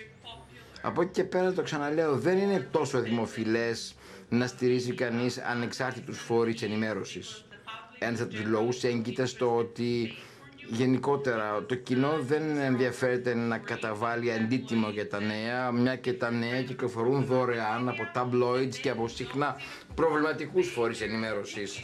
Άλλωστε, ε, μην ξεχνάμε ότι με το ίντερνετ ε, να κάνει ό,τι κάνει είναι δύσκολο να πείσεις κάποιον να πληρώσει. Πόσο μάλλον να τον πείσεις να προβείς σε δωρεά προς ε, έναν φορέα ενημέρωσης. Δεν είναι κάτι άλλωστε που μπορεί κανείς ε, να αξιοποιήσει αν προβεί σε μια δωρεά τέτοια. Δεν υπάρχουν αποδείξεις ούτε δικαιολογητικά. Ε, δεν μπορούμε να πείσουμε λοιπόν το ευρύ κοινό. Η δική μας οπτική γωνία είναι διαφορετική βέβαια γιατί είμαστε περιφερειακοί, έχουμε αυτή την ιδιαιτερότητα και αργότερα διευρύνουμε το κοινό μας και άρα είναι και οι πιο πολλοί δωρητές. Ναι μεν, αλλά οι τοπικοί φορείς ε, δύσκολα τα φέρνουν βόλτα στην προσπάθειά τους να βρουν κονδύλια χρηματοδότησης. Και αυτό συμβαίνει παντού ε, στα Βαλκάνια, πόσο μάλλον καθώς αναπτύσσεται και αυτή η ιδέα πολιτικής χρηματοδότησης, η κρίση αλλάζει ε, εστιακά σημεία. Γι' αυτό και δραστηριοποιούνται τα ιδρύματα και υπάρχουν διάφορα μοντέλα ε, κυρίαρχο μοντέλο αυτό της Ευρωπαϊκής Ένωσης βέβαια, αλλά εδώ πια μιλάμε για δημοσιογραφία επί τη βάση συγκεκριμένων προγραμμάτων. Μπέτο. Νομίζω ότι πρέπει να το δούμε και από γεωπολιτικής απόψεως. Εάν πάρουμε το παράδειγμα της παραπληροφόρησης και, της και του ελληματικού ελέγχου αλήθειας των πραγματικών περιστατικών, ξέρουμε ότι πάνω από 200 εκατομμύρια ε, δολά, ε, δολάρια ε, κυκλοφορούν που χρηματοδοτούν στοχευμένα ε, ερευνητές και δημοσιογράφους με πρώτη πρωτεργάτη αυτής της προσπάθειας τον Τραμπ. Από εδώ ξεκίνησαν όλα. Στην Ευρώπη μόλις το 10% του ποσού αυτού είναι που κυκλοφορεί. Αλλά η παραπληροφόρηση στην Ευρώπη προσλαμβάνει περιεχόμενο σε ένα πολύ διαφορετικό από την παραπληροφόρηση και την ε, ανελευθερία της έκφρασης στις ΗΠΑ. Σαφώς ε, την κρίση της παραπληροφόρησης μπορούμε να την ξεπεράσουμε Το θέμα είναι οι Ηνωμένε Πολιτείες τι θα κάνουν. Η Ευρώπη από την πλευρά της αναζητεί εργαλεία. Τα επόμενα δύο χρόνια θα δούμε καταπληκτικά εργαλεία να κυκλοφορούν σε αυτή την προσπάθεια καταπολέμηση της παραπληροφόρησης. Και έχω κατά νου επίσης και το Stanford, ένα πραγματικά εκολαπτήριο τέτοιου είδους ε, μέσων. Αλλά με την ιδεολογία τι κάνουμε; Στην Ευρώπη είμαστε ακόμα πίσω. Η ΕΠΑ είναι πρωτεργάτη της προσπάθειας αυτή. Πάμε σε άλλο παράδειγμα η κινητή τεχνολογία. Ε, μην ξεχνάμε ότι τα μικροτσίπ και η τεχνολογία περί την κινητή ενημέρωση προέρχονται από την Κίνα, ακόμα και αν η Κορέα συμμετέχει. Μικροπληρωμές που δεν υπάρχουν εδώ, δουλεύουν μια χαρά εκεί. Ε, με το Tencent, με το Biden και με διάφορες τεχνολογίες όλα λειτουργούν μια χαρά. Μην ξεχνάμε ότι ότι ο Biden είναι πρωτεργάτης στο χώρο της τεχνητής νοημοσύνης. Ένα σωρό τεχνολογίες.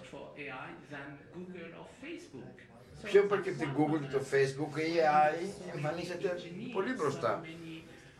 Υπάρχουν πολλοί τεχνοκράτες, υπάρχουν πολλοί μηχανολόγοι και μηχανικοί οι οποίοι ασχολούνται τη στιγμή αυτή σε ένα συγκεκριμένο χώρο και δουλεύουν επί συγκεκριμένων εφαρμογών. Αυτοί είναι που θα κρίνουν το μέλλον της κινητής ενημέρωσης. Δυστυχώς αυτά η Ευρώπη έχει μείνει πολύ πίσω. Δεν είναι βέβαια κάτι που μας αφορά εμάς ε, τα προϊόντα και υπηρεσίες. Είμαστε εγκέφαλοι, είμαστε άνθρωποι, δημοσιογράφοι αλλά η γεωπολιτική παράμετρος δεν μπορεί να αγνοηθεί και υπάρχουν απειλές στην Ευρώπη που πρέπει να αντιμετωπίσουμε. Έχω πολλές ακόμα ερωτήσεις, αλλά θέλω να, να ακούσουμε και τις δικές σας ερωτήσεις. Αν θέλετε να ή τοποθετήσεις στη συζήτηση και στα όσα λέμε. Έχουμε εδώ μια ερώτηση. Παρακαλώ πολύ το μικρόφωνο. Μπορούμε στην πρώτη σειρά. Ε, καταρχάς, ευχαριστούμε πολύ για όλες τις τοποθετήσεις σας. Ε, από την πλευρά του πολίτη, εγώ αυτό που ήθελα να ρωτήσω είναι ότι αυτό που είναι λίγο απογοητευτικό στον 21ο αιώνα όσον αφορά τη δημοσιογραφία είναι ότι είναι ίσως παρα, παραπάνω... Λίγο πιο κοντά το μικρόφωνο και λίγο πιο δυνατά, αν ναι, θέλετε. Ναι, συγχωρείτε. Είναι ίσως λίγο παραπάνω μπλεγμένα τα επιχειρηματικά συμφέροντα των δημοσιογραφικών ομίλων από ό,τι ίσως θα έπρεπε. Και επειδή αυτό είναι πλέον γνωστό στους πολίτες, κάνει να αναρωτιέται ο πολίτης αν το ρεπορτάζ που βλέπει η ενημέρωση που παίρνει είναι η αυθεντική ή είναι επειδή ο τάδε επιχειρηματίας ο οποίος έχει το δημοσιογραφικό όμιλο έχει ουσιαστικά στρέψει την, ε, το ρεπορτάζ με ένα τέτοιο τρόπο ώστε να τον ευνοεί όσον αφορά τα τις υπόλοιπες ε, επιχειρήσεις του. Οπότε ουσιαστικά το ερώτημά μου είναι αυτό. Εσείς σε αυτό το πάνελ, τι είδους τρόπους και ιδέες θα είχατε ώστε να προστατευτεί και το δικό σας επάγγελμα πάνω απ' όλα και η ενημέρωση των πολιτών. Να. Όποιος θέλει τοποθετείτε ή το ρωτάτε σε κάποιον συγκεκριμένο μιλητή. Ωραία. Ηλιάνα.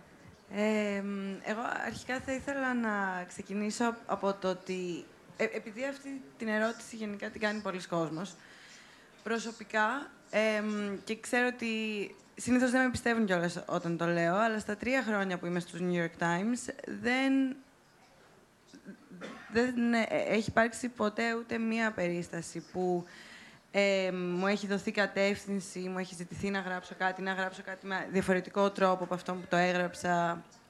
Ε, ή τέλος πάντων υπάρχει ε, preferential treatment όσον αφορά την κάλυψη των γεγονότων. Όσον αφορά το τι μπορεί να κάνει, νομίζω, ο καθένας σαν δημοσιογράφος, ε, θα γυρίσω στα όχι που έλεγε ο κύριος Τέλογλου προηγουμένως δεν θεωρώ ότι είναι με το, το ίδιο κακό, ας το πούμε, για τα οικονομικά συμφέροντα, όπως είπατε, το να σου δώσει... Δεν είναι εξίσου ακόμα το να σου δώσει κάποιος γραμμή, το να π.χ. να κάνει κάτι trend στα social media, όπως είπε πριν και η Άννα, και να σου ζητηθεί αυτό να το καλύψεις. Παρ' όλα αυτά, νομίζω ότι... Γιατί στη συνέχεια αυτό θα πάρει views και views μπορεί να φέρουν στη δική μας περίπτωση subscriptions και αυτό τελικά να έχει να κάνει με έσοδα. Εννοείται ότι αυτό υπάρχει σαν, ε, σαν σκέψη σίγουρα γιατί δουλεύουμε και για businesses at the end of the day, δηλαδή από, από αυτό πληρωνόμαστε και σαν δημοσιογράφοι. Παρ' όλα αυτά, το τι θα διαλέξει κανείς να καλύψει, θεωρώ ότι έχει να κάνει και με το τι επίπεδο ίσως θέλει, θέλεις, να, να, θέλει να κρατήσει και ο κάθε δημοσιογράφος προσωπικά στο που βάζει και το όνομά του, αλλά και το ύφος ε, του μέσου στο οποίο ο καθένας δουλεύει. Οπότε σίγουρα υπάρχει ένα debate του τι καλύπτεις, ακόμα και αν αυτό έχει να κάνει με ένα story που απλά κάνει trend και θα πάρει πολλά views, αλλά στο τέλος είναι και η ευθύνη του δημοσιογράφου ε, και το πώς θα καλύψει κάτι εννοείται, αλλά και το τι θα καλύψει. Γιατί ουσιαστικά κάνουμε, κάνουμε όντως set το agenda στο public discourse. Δηλαδή, ε, αυτή είναι μια μεγάλη ευθύνη.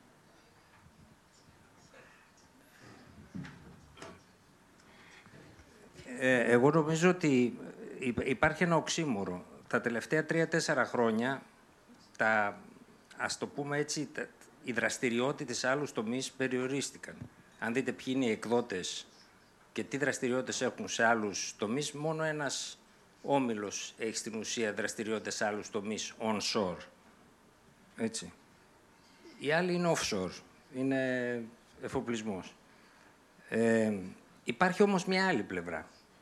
Υπάρχουν δύο εκλογές τουλάχιστον, δεν χρειάζεται να πάτε στους επιχειρηματίες, υπάρχουν δύο εκλογές τουλάχιστον στην Ελλάδα που κρίθηκαν σε μεγάλο βαθμό από το αν θα απαλλαγούν οι Έλληνες πολίτες και πόσο από το ιδιωτικό τους χρέος. Ε, οι επιχειρηματίες δεν κάνουν κάτι διαφορετικό. Δηλαδή, το ιδιωτικό χρέος είναι αυτό που κρίνει τη συμπεριφορά τους. Και η στάση που παίρνουν, που, παίρνουν οι διάφοροι δημόσιοι παίκτες ανάλογα με το ιδιωτικό τους χρέος. Δηλαδή, θέλω να πω ότι κάθε χώρα έχει ορισμένες ιδιομορφίες. Ε, αλλά ε, εάν κάνεις ένα βήμα πίσω, δηλαδή σήμερα, για να δεις αν κάποιος, τουλάχιστον εγώ αυτό κάνω, δεν ξέρω αν είναι λίγο χοντροκομμένο, αλλά αν κάποιος ε, παίρνει αυτή την άλλη θέση στα μέσα του, εγώ πάντα βάζω στον εαυτό μου το ερώτημα τι χρέος έχει αυτός και σε ποιον έχει αυτό το χρέος. Αυτό, αυτό νομίζω ότι είναι ένας ασφαλής τρόπος ε, για να βρεις ε, τι ακριβώς σου λέει. Κάποιο άλλο ερώτημα;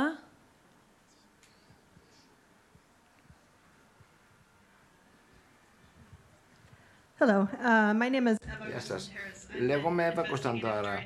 Ε, ασχολούμαι με την ερευνητική δημοσιογραφία και το ερώτημά μου πηγαίνει στον Αντρέα και αυτά που είπε σχετικά με την εμπιστοσύνη και το beam up. Ε, και αυτό που είπε ο Μπερτρόν σχετικά με την έρημο της ενημέρωσης. Είδαμε ότι από το Brexit και μετά και ειδικά από την εποχή που εμφανίστηκε ο Τραμπ ο, η διερευνητική δημοσιογραφία ανθεί. Αλλά, συγγνώμη, οι Φιλιππίνες, η Ουγγαρία, η Ελλάδα δεν διαβάζουν αντιστοίχως διάφορα έντυπα που είναι της διερευνητικής δημοσιογραφίας.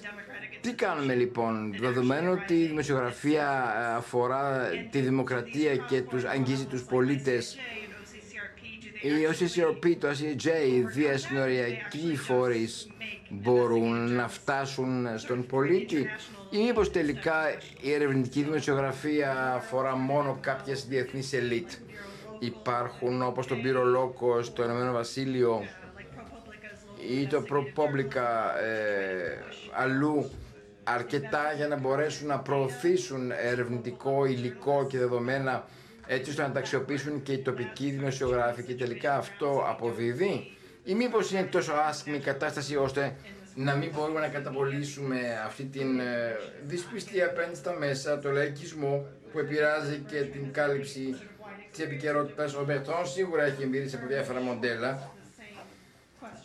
Ε, σίγουρα το βλέπει και στη Σερβία η συνάδελφος ε, τι συμβαίνει. Τι κάνετε λοιπόν για να διασφαλιστεί ποιοτική ενημέρωση για όλους τους πολίτες; Τι κάνετε;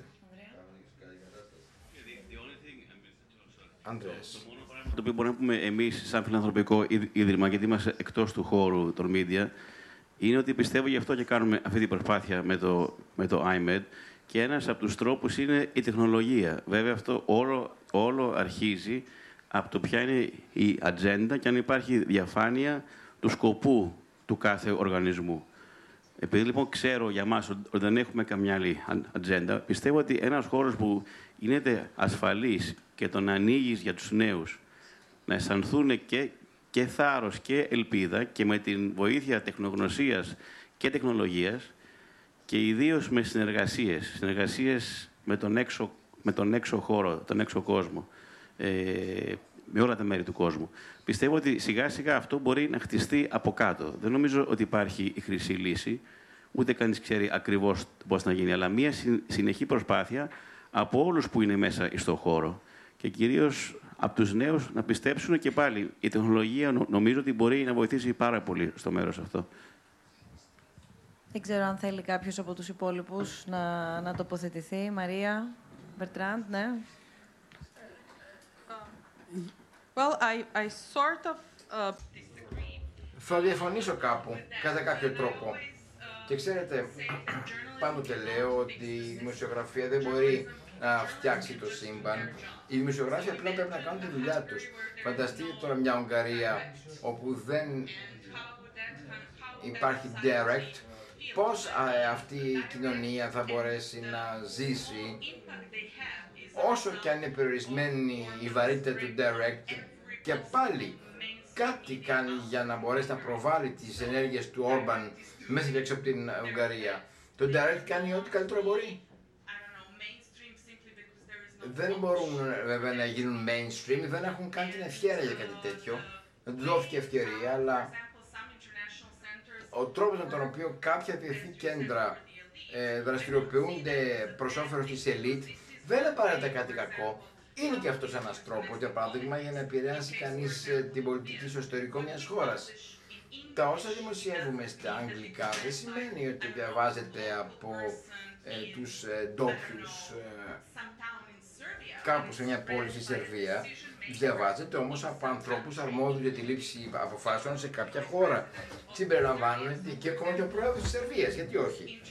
Οπότε, για παράδειγμα, η διεθνής κοινότητα διαβάζει αυτά που γράφουμε και ασκείται πίεση στις κυβερνήσεις για θέματα όπως τα ανθρώπινα δικαιώματα, την ελευθερία του τύπου, διάφορα πράγματα επί των οποίων δημοσιογραφούμε, το OCCRP ή άλλοι δημοσιογράφοι.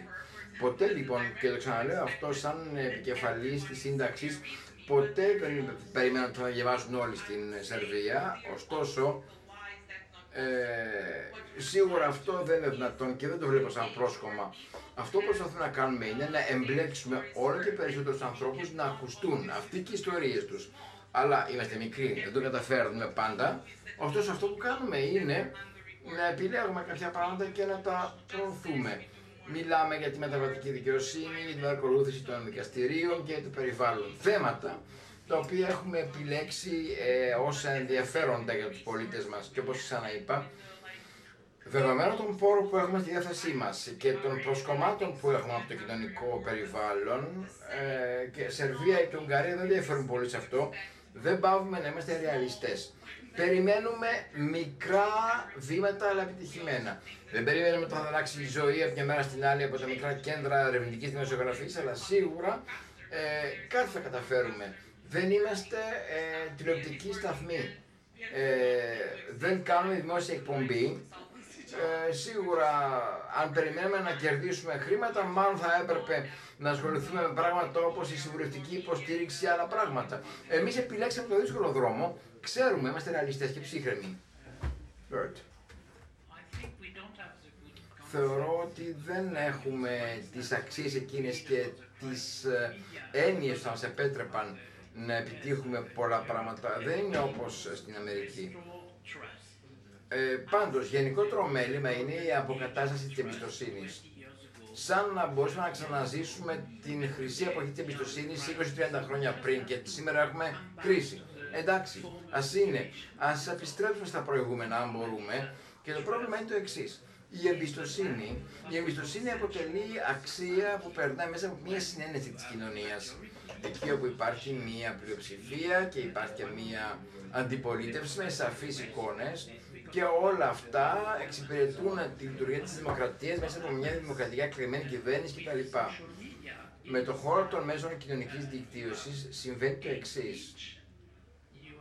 Υπάρχει, ε, ε, υπάρχει ε, μίσος στον τρόπο που επικοινωνείται το νέο, υπάρχει ε, κατάχρηση, υπάρχει πίεση δραστική και ε, σωματική βία και σε κάθε περίπτωση Όλα αυτά οδηγούν σε πόλωση. Τώρα, πώς μέσα από όλα αυτό θα κινηθούμε, δεν ξέρω, αλλά η εμπιστοσύνη μπορεί να αποκατασταθεί. Τώρα, δεξιός και αριστερός, εξτρεμιστής ή λαϊκιστής, όλα αυτά οδηγούν σε πολλώσεις. Δεν είναι δυνατόν από τη μία να επιμένουμε υπέρβητα στην εμπιστοσύνη και από την άλλη να ενεχόμαστε πολλωμένες κοινωνίες. Πρέπει να βρεθεί κάποιος νέος τρόπος να αντιμετωπίσουμε τα θέματα αυτά. Γιατί θέλουμε δημοκρατία, σίγουρα όλοι, είναι μέλημα όλων. Οπότε πρέπει να δουλέψουμε από αυτού. Θα μπορούσαμε βιβλία να γράψουμε για αυτό το πράγμα, αν όχι ακόμα κάποια στιγμή.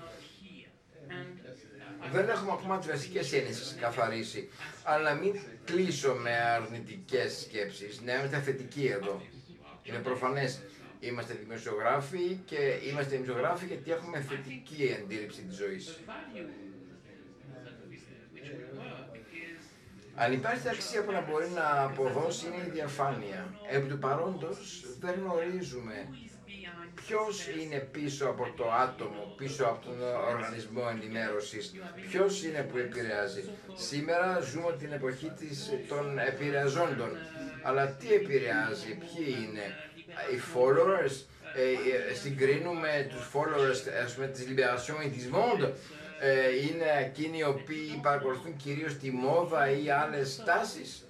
Δεν ξέρω τι βλέπεις από όλα αυτά.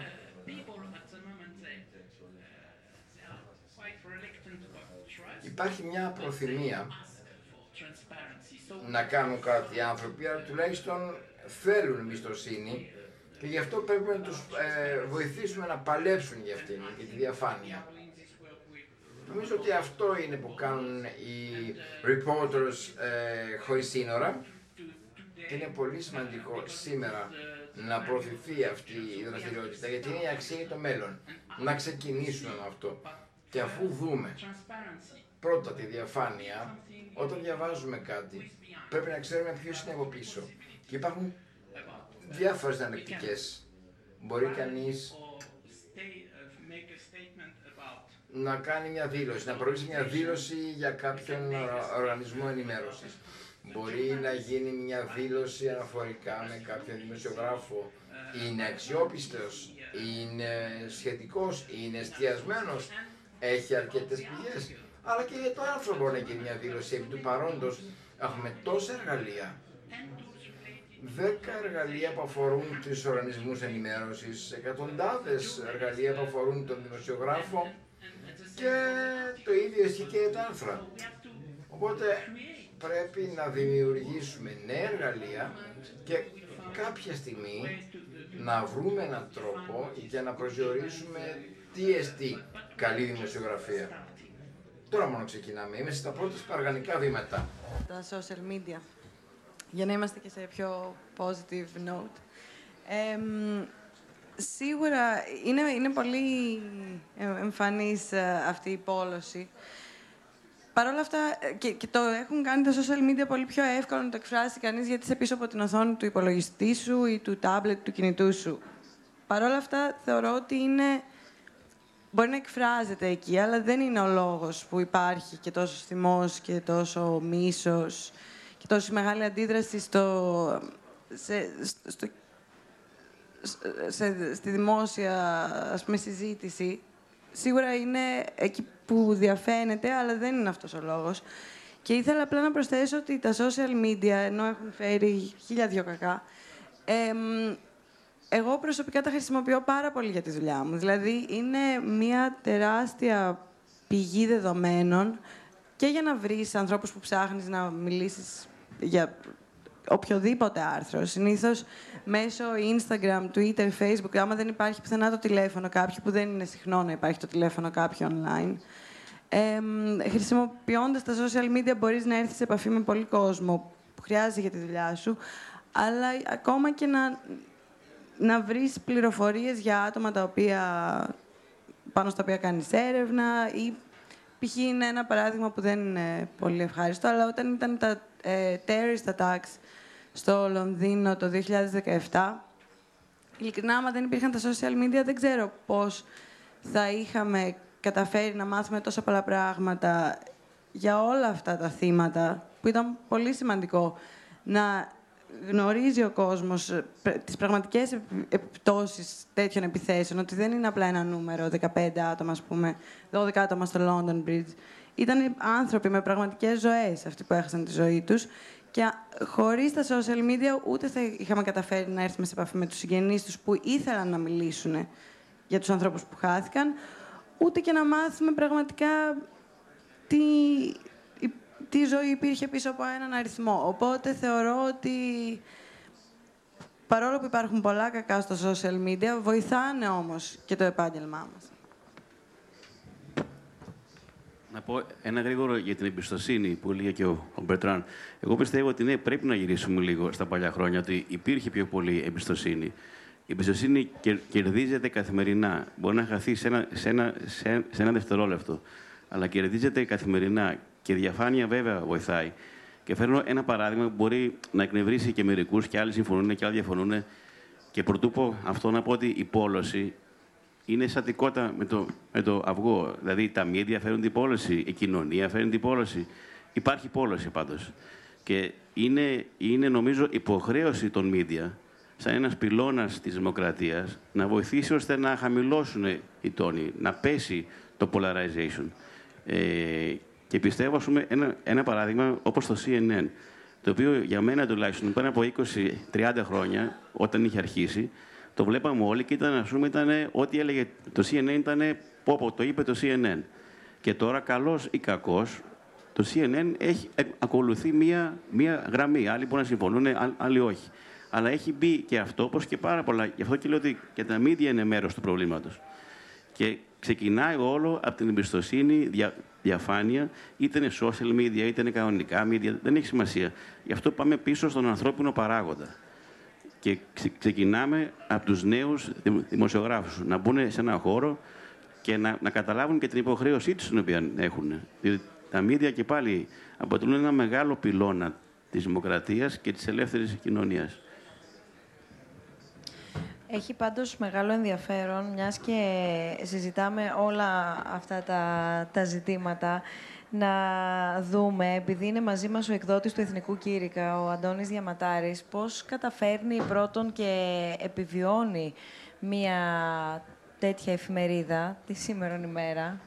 Έχουμε πάρει μια καλή ιδέα και βέβαια το παρακολουθούμε και το παρατηρούμε και καθημερινά. Αλλά έχει ενδιαφέρον επίσης να μας εξηγήσετε και πού στοχεύετε αντίστοιχα εσείς.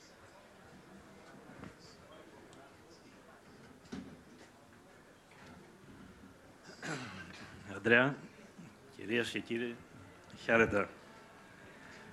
Εγώ θέλω να σας μεταφέρω σε ένα άλλο κόσμο, τον κόσμο της ομογένειας, τον κόσμο του απόδημου ελληνισμού. Και θέλω να σας μιλήσω για τον Εθνικό Κήρυκα. Σίγουρα ο Εθνικός Κήρυκας δεν έχει μείνει ανεπηρέαστος. Από την οικονομική κρίση που χτυπάει τα παγκόσμια μέσα μαζικής ενημέρωσης. Ως αποτέλεσμα αυτής της τεχνολογικής επανάστασης, η οποία συντελείται. Είναι αλήθεια, νομίζω, ότι είμαστε κατά κα- κάποιο τρόπο λιγότερο εκτεθειμένοι σε αυτούς τους κινδύνους από όσο άλλοι. Αλλά και επίσης μας παρουσιάζονται σημαντικές ευκαιρίες, τις οποίες ελπίζω να μπορέσουμε να εκμεταλλευτούμε. Για αρχή θα ήθελα να σας δώσω μερικές πληροφορίες. Από το, 1900, από το 1890 μέχρι το 1920, το 10% του ελληνικού πληθυσμού μετανάστευσε στις Ηνωμένες Πολιτείες. Από τις πολλές εφημερίδες που, που κυκλοφόρησαν την εποχή εκείνη, μόνο ο Εθνικός Κήρυκας ο οποίος ιδρύθηκε το 1915, συνεχίζει να κυκλοφορεί μέχρι και σήμερα. Για την ακρίβεια είναι η μόνη καθημερινή ελληνική εφημερίδα εκτός Ελλάδας και Κύπρου.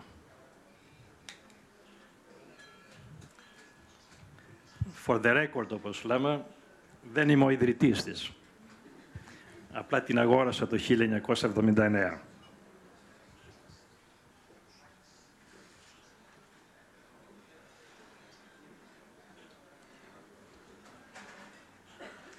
Τα τελευταία 100 χρόνια έχουμε περάσει μία σειρά από τεράστιες τεχνολογικές επαναστάσεις που έχουν απειλήσει αυτή την ίδια την ύπαρξη, τουλάχιστον των εφημερίδων. Να σας δώσω ένα παράδειγμα δικό μας, από δικιά μας εμπειρία. Όταν ο Εθνικός Κήρυκας ιδρύθηκε στις 2 Απριλίου του 1915, χρησιμοποίησαν τον τηλέγραφο για πρώτη φορά για να πάρουν πέντε γραμμές, μερικές γραμμές, ειδήσεις από την Αθήνα, από την Ελλάδα. Οι αντίπαλοι του Εθνικού Κήρυκα τότε δεν πίστευαν ότι καν υπήρχε αυτή η τεχνολογία. Ήταν τόσο μεγάλη επανάσταση. Στη μακρά πορεία μας, στη μακρά οδύσσια μας, έχουμε μάθει μία αλήθεια ή συμβαδίζει κανείς με τις τεχνολογίες ή σβήνει από το χάρτη, κλείνει. Πρέπει να σας εξομολογηθώ ότι ορισμένες μέρες φαίνεται ότι ό,τι και να κάνουμε δεν θα μπορέσουμε να αντέξουμε. Πάντως δεν είναι όλα αρνητικά. Για παράδειγμα, είμαστε κάπως προστατευμένοι από τους ανέμους της αλλαγής που απειλούν τα μέσα μαζικής ενημέρωσης, γιατί προσφέρουμε μία μοναδική υπηρεσία. Αυτή είναι η καταγραφή ειδήσεων και ο σχολιασμός σε ένα καλά προσδιορισμένο κομμάτι πληθυσμού, την αμογένεια της Αμερικής. Όμως, ας μην κοροϊδευόμαστε. Βρισκόμαστε σε ένα αγώνα δρόμου. Πρέπει να αλλάξουμε γρήγορα. Ωστόσο πιστεύω ότι στο τέλος της ημέρας θα πετύχουμε πολλά περισσότερα από απλά την επιβίωσή μας. Και θα σας πω γιατί. Γιατί οι νέες τεχνολογίες έχουν ανοίξει μια τεράστια αγορά σε όλους μας. Ασφαλώς και σε εμάς γιατί μπορούμε να φτάσουμε σήμερα πολύ πιο πέρα από αυτά που κάποτε δεν ήταν δυνατό να φανταστεί κανείς. Να φτάσουμε σε κάθε γωνία, γωνιά της γης όπου υπάρχουν Έλληνες. Και υπάρχει ακόμα σε ένας λόγος που πιστεύω ότι θα τα καταφέρουμε. Πιστεύω ότι το μέλλον ανήκει στα μέσα μαζικής ενημέρωσης, που εμπιστεύεται ο κόσμος. Το είπε και ο Ανδρέας προηγουμένως και άλλοι ομιλητές. Παρατηρούμε για παράδειγμα ότι οι συνδρομητές στην New York Times, στην Wall Street Journal, στην Washington Post έχουν μαζική άνοδο. Η New York Times έχει φτάσει στα 2,5 εκατομμύρια συνδρομητές online. 2,5 εκατομμύρια. Από την άλλη μεριά δείτε τι γίνεται στα μεγάλα sites, όπως το BuzzFeed, το Vice, κάποιος προηγουμένως μιλούσε από το Vice, η Huffington Post. Οι περικοπές είναι πάρα πολύ μεγάλες, ιδίως τώρα τελευταία. Στο τέλος της γραφής δεν έχει σημασία ο τρόπος με τον οποίο μεταδίδονται τα νέα στον αναγνώστη. Σημασία για μένα έχει η εγκυρότητα και η αξιοπιστία του μέσου ενημέρωσης. Και οι αναγνώστες εμπιστεύονται το όνομα του Εθνικού Κήρυκα και μάλιστα αρκετοί από αυτούς νομίζουν, Πατερ Θωμά, ότι είμαστε η βίβλος, αλλά δεν είμαστε βέβαια. Συνοψίζοντας αυτά που έχουμε υπέρ μας. Καταρχήν έχουμε 103 χρόνια ιστορίας. Σε ένα μήνα θα γίνουν 104 χρόνια, τον Απρίλιο. Γιατί ο κόσμος εμπιστεύεται το brand μας, το όνομά μας. το Εθνικό Σκήρικας. Και τρίτον, γιατί αγωνιζόμαστε σαν τρελοί. Και να διατηρήσουμε τις έντυπες εκδόσεις, διότι έχουμε μια έκδοση στην ελληνική και μια στην αγγλική γλώσσα. Αλλά και για να αυξήσουμε τους συνδρομητές μας στην ηλεκτρονική, στις ιστοσελίδες. Οι ιστοσελίδες είναι με, με συνδρομή. Στον αγώνα αυτόν βέβαια δεν είμαι μόνος. Έχω δίπλα μου ταλαντούχους και απόλυτα προσιλωμένο προσωπικό της εφημερίδας στην Αμερική, στην Ελλάδα, στην Κύπρο, αλλά επίσης και τα δυο μου παιδιά. Ο γιος μου είναι πίσω εκεί στην τελευταία σειρά. Η αλήθεια είναι ότι σήμερα διανύουμε μια πολύ σκληρή περίοδο. Αλλά παράλληλα μας δίνεται και μια ευκαιρία που δεν θα μπορούσαμε ποτέ να φανταστούμε. Θα ήθελα να προσθέσω ακόμα ένα σημείο. Ενώ παλεύουμε εμείς σαν Εθνικός Κήρυκας για την επιβίωσή μας, η αγορά μας έχει καταρρεύσει. Η Εκκλησία μας έχει χρεοκοπήσει. Το Οικομενικό Πατριαρχείο Κωνσταντινούπολης, το οποίο ανήκει η δικιά μας Εκκλησία, έχει τα δικά της γνωστά προβλήματα. Και σίγουρα η Ελλάδα δεν περνά μία από τις καλύτερες περιόδους της. Αυτό μας κάνει λοιπόν εμάς, τον Εθνικό Κήρυκα. Να προσπαθούμε να καλύψουμε και κενά που λογικά εκείνοι θα έπρεπε να καλύπτουν. Το κάνουμε όμως, το κάνουμε με αγάπη, το κάνουμε με ενδιαφέρον και το κάνουμε με, με πολύ κέφι. Τελειώνω ε, λέγοντας ότι θα ήθελα να ευχαριστήσω τον, και να συγχαρώ τον Αντρέα και την ομάδα του για την καταπληκτική δουλειά που κάνουν και στην Ελλάδα και στη Νέα Υόρκη.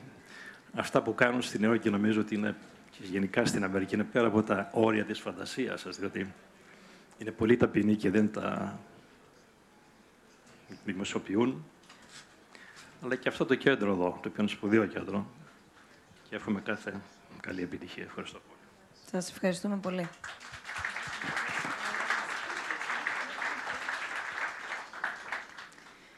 Υπάρχει κάποιο ερώτημα είτε από την πλευρά τη δική σας, είτε από την πλευρά εδώ των ομιλητών;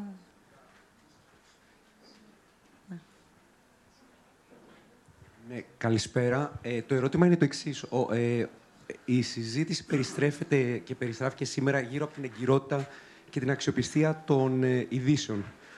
Ε, αυτό καταδεικνύει βέβαια τη μεγάλη κρίση που υπάρχει δεν συζητήσαμε καθόλου για το θέμα της ποιότητας των παραδοτέων και αυτών το οποίο βγαίνουν στα μίντια. Δηλαδή, κάποτε διαβάζαμε εφημερίδες και παρακολουθούσαμε δημοσιογράφους οι οποίοι είχαν μια εξαιρετική, ένα εξαιρετικό χειρισμό του λόγου ε, και φέτος και τώρα πλέον αυτό καν δεν τίθεται σαν θέμα. Ε, τα Αυτά που διαβάζουμε τα άρθρα στις εφημερίδες είναι χαμηλής ποιότητας ως ε, λόγος. Ε, λίγο όσο αφορά την... ή αυτό πλέον δεν τίθεται σαν θέμα, αφού η αξιοπιστία είναι αυτό που διακυδεύεται και η ποιότητα στη δημοσιογραφία πλέον είναι κάτι το οποίο δεν είναι της εποχής μας. Νομίζω ότι αυτό που έχει συζητηθεί σήμερα είναι όλα τα θέματα που μας έχει αφήσει το πρόσφατο παρελθόν και η πρόσφατη κρίση μαζί με τις νέες τάσεις και όλες τις εξελίξεις που μας έχει φέρει η επόμενη μέρα. Και βρισκόμαστε σε αυτό το, το ενδιάμεσο στάδιο. Και προσπαθούμε να δούμε όταν καθαρίσει η εικόνα τι θα μείνει. Αν θα μείνει το παρελθόν ή αν θα έχουμε περάσει την επόμενη μέρα. Άρα θεωρώ ότι συζητήθηκαν πάρα πολλά πράγματα και όχι μόνο αυτό το οποίο επισημάνατε εσείς. Έρχεστε λοιπόν με τη σειρά σας και βάζετε το θέμα της γλώσσας. Και κατά τη γνώμη μου, πολύ καλά κάνετε και το βάζετε. Και γενικότερα της ποιότητας αποτύπωσης, απόδοσης της ε, της είδησης, είτε στη μορφή του άρθρου, είτε στην οποιαδήποτε μορφή. Σωστά δηλαδή, το καταλαβαίνω. Θα περιμέναμε από ένα δημοσιογράφο ο χειρισμός της γλώσσας να είναι εξαιρετικός Θα περιμέναμε Ε, η κριτική ε, ματιά και ο βαθμός ανακοίνια. ανάλυσης να είναι επίσης εξαιρετικός, αλλά αυτά πλέον δεν τα συζητάμε και ναι, δεν τα ναι, να βλέπουμε τα κιόλας. συζητήσουμε τώρα, γι' αυτό... Ελάτε. Ναι, Βερντράντ. No, I think uh, more or less you are right, but what you miss is Πολλοί έχετε δίκιο. Αυτό που όμως δεν έχετε αγγίξει είναι ότι ε, σήμερα δεν μιλάνε με λόγια οι δημοσιογράφοι, αλλά με δεδομένα. Η κεφαλαιόδης αλλαγή που επήλθε μεταξύ της παλαιάς τεχνολογικής της δημοσιογραφίας και της σημερινής έγκυται στο ότι ο δημοσιογράφος πλέον υποχρεούται να στηριχθεί στα δεδομένα. Το θέμα είναι γιατί δεδομένα μιλάμε. Εγώ για παράδειγμα το ARC, το σύστημα διαχείρισης περιεχομένου του Washington Post. Είναι χαρακτηριστική περίπτωση αυτής της ε, όλης συζήτησης. Μπορεί κανείς σε πραγματικό χρόνο να ελέγξει όσες και όποιες γραμμές προέλευσης θέλει. Αλλά έχουμε τον καλό δημοσιογράφο που προσπαθεί να ελέγξει πέντε κεφαλίδες που αποστέλει σε 5.000 εδώ, 10.000 εκεί ανθρώπους και μέσα σε ένα μόνος λεπτό το σύστημα αυτοματοποιημένο καθώς είναι μπορεί να διαπιστώσει ποια επικεφαλίδα είναι που έχει καλύτερη απήχηση. Καταλαβαίνω ότι αυτό έχει αλλάξει άρδιν τη δουλειά του δημοσιογράφου. Παλιά λέγαμε επιλέγω τον τίτλο αυτό. Για και έξω. Το σύστημα ARC, το σύστημα διαχείρισης περιεχομένου πλέον, που επί τη ευκαιρία επολύθηκε στο Ρεπάζια στη Γαλλία και σε λίγο θα το δούμε και στον Καναδά, θα άρχισε να κυκλοφορεί παντού. Και αυτή η ιδέα του δημοσιογράφου πλέον, που κάποτε έπαιζε με τις λέξεις του και ήξερε το κοινό του, πια δεν ισχύει. Και επειδή ακριβώς η δημοσιογραφία έχει να κάνει με δεδομένα, δεν υπάρχει πια κριτική ως προς την ποιότητα μιας ή δύο αράδων. Ξέρουμε αυτόματα τι απήχηση θα έχει όλο το πακέτο. Το σύστημα το αλλάζει αυτό. Ένα παράδειγμα για το πώς δουλεύει παλιάς ο δημοσιογράφος και πώς δουλεύει σήμερα. Και όσον αφορά τα δεδομένα, έχουμε ένα αφήγημα εντελώς εμπνευσμένο από το AI και ελεγχόμενο από αυτό. Προφανώς θα πάρω το παράδειγμα, αν έχω λίγο χρόνο, του IP, API. Καλύπτουν 50 δημοσιογράφους, 200 μεσαίου μεγέθους εταιρείες της ΕΠΑ. Σήμερα καλύπτουν 5.000. Γιατί; Απλά και μόνο επειδή βρισκόμαστε ήδη στην αρχή της δημιουργίας ενός αυτομετωπιμένου χώρου ενημέρωσης. Ένας αλγόριθμος, ο οποίος αυτομάτα ελέγχει τα αποτελέσματα της εταιρείας τα λεφτά 5-10 χρόνια και από εκεί και πέρα ξέρει αυτομάτα τι πήγε καλά και τι όχι. Πλήρως αυτοματοποιημένο σύστημα. Θα μπορούσε να κάνεις την ανοησία σε όλα αυτά. Διότι το ρομπότ είναι που δημιουργεί κάτι και όχι ο άνθρωπος. Όπως και να έχει το πράγμα, δεν διαφέρει αυτό πολύ από τη δουλειά του απλού δημοσιογράφου που τώρα τον έχει υποκαταστήσει ένα ρομπότ. Αυτοί πλέον, ε, βέβαια, οι δημοσιογράφοι, επειδή υπάρχει και αυτοματοποίηση, μπορούν να αφιερώσουν πιο πολύ χρόνο σε ποιοτική δημοσιογραφία. Άλλο αυτό. Το ότι για- ήδη δεν χρειάζεται να χάνει χρόνο ο δημοσιογράφος απλά και μόνο για να καταγράφει περιστατικά σε ένα κομμάτι χαρτί ή μέσα από ένα πληκτρολόγιο, απλά αλλάζει το επίπεδο δουλειάς. Έδωσε το παράδειγμα των εταιριών, στις, ε, στο, στο χώρο του αθλητισμού ακριβώς το ίδιο συμβαίνει. Δεν χάνουμε χρόνο με το να καλύπτουμε μία είδηση, ένα περιστατικό. Το κάνει το ρομπότ, οπότε έχουμε πιο πολύ χρόνο για ανάλυση. Νομίζω λοιπόν ότι δεν μπορεί κανείς να πει ότι παλιά ήταν τόσο σημαντικός ο λόγος και η ποιοτική δημοσιογραφία στεριζόταν στην καλή διατύπωση. Όχι. Τι- ε, Συμφωνώ ε, με, με όλα όσα έχουν υποθεί, αλλά θεωρώ ότι είναι αρκετά αισιόδοξο σε μια χώρα όπως είναι η Ελλάδα να πιστεύουμε ότι το μόνο πρόβλημα για, για αυτό που είπε ο κύριος όσον αφορά τη γλώσσα έχει να κάνει με data. Δηλαδή, πιστεύω ότι έχει να κάνει πιο πολύ, αν και δεν εργάζομαι εδώ, αλλά ως καταναλωτής των ελληνικών νέων, ε, Παγκοσμίως, σίγουρα λόγω του ίντερνετ και του πολύ μεγάλου ανταγωνισμού online, υπάρχει πίεση του ποιος θα βγάλει μία είδηση πιο γρήγορα. Οπότε θεωρώ ότι αυτό έχει πάρα πολύ να κάνει με αυτό. Και ακόμα και αν δεν. όταν το άρθρο γράφεται από έναν αρθρογράφο, ε, νομίζω ότι υπάρχει πολύ μεγάλη έμφαση στην ταχύτητα παρά στο να είναι πραγματικά ένα quality, ας πούμε, piece of journalism. Ακόμα και αν αργήσεις λίγο παραπάνω, που σημαίνει ότι κάποιος άλλος θα πάρει τα views του, του να, το, να το έχουν ανεβάσει πρώτη στη σελίδα τους. Ε, αλλά νομίζω ότι συγκεκριμένα στην Ελλάδα, και επαναλαμβάνω, έχω ένα disclaimer, επειδή δεν έχω εργαστεί ποτέ εδώ, έχω κάνει μόνο ένα internship, όμως πιστεύω ότι σίγουρα έχει να κάνει πολύ και με την κρίση. Δηλαδή, ίσως ακόμα και με, με τα social media και το πώς μιλάμε πολύ περισσότερο με γκρίκλεις, οπότε γενικά διαβρώνεται η γλώσσα περισσότερο. Αλλά νομίζω ότι ε, εσείς θα έχετε περισσότερη εμπειρία σε αυτό, αλλά ότι με τα χρόνια έχει όντως χαλάσει το πόση έμφαση δίνουμε στην, στη γλώσσα, αλλά ακόμα και σαν κοινό πόσο το απαιτούμε. Εγώ συμφωνώ με αυτό το τελευταίο που είπες. Τρία ερωτήματα. Σας ακούμε. Πιθανό να νομίζετε ότι θέλω να απαντήσω στον φίλο μου τον Αντώνη, γιατί με τσίγκλησε, αλλά δεν μπαίνω σε αυτό τον πειρασμό. Το μόνο που του εύχομαι να περάσει τα 150 και τα 200 χρόνια η εφημερίδα και να ευχαριστήσουμε το Ίδρυμα και ιδιαίτερα τον κύριο Δρακόπουλο για αυτή την ευκαιρία που δίδεται σήμερα. Το ερώτημα το οποίο θέλω να θέσω είναι προς τον κύριο Τέλογλου, παλιό γνώριμο, έμπειρο δημοσιογράφο, έγκριτο δημοσιογράφο και να ρωτήσω το εξής. Άκουσα πάρα πολλές λέξεις σημαντικές, ε, transparency, trust, ε, quality.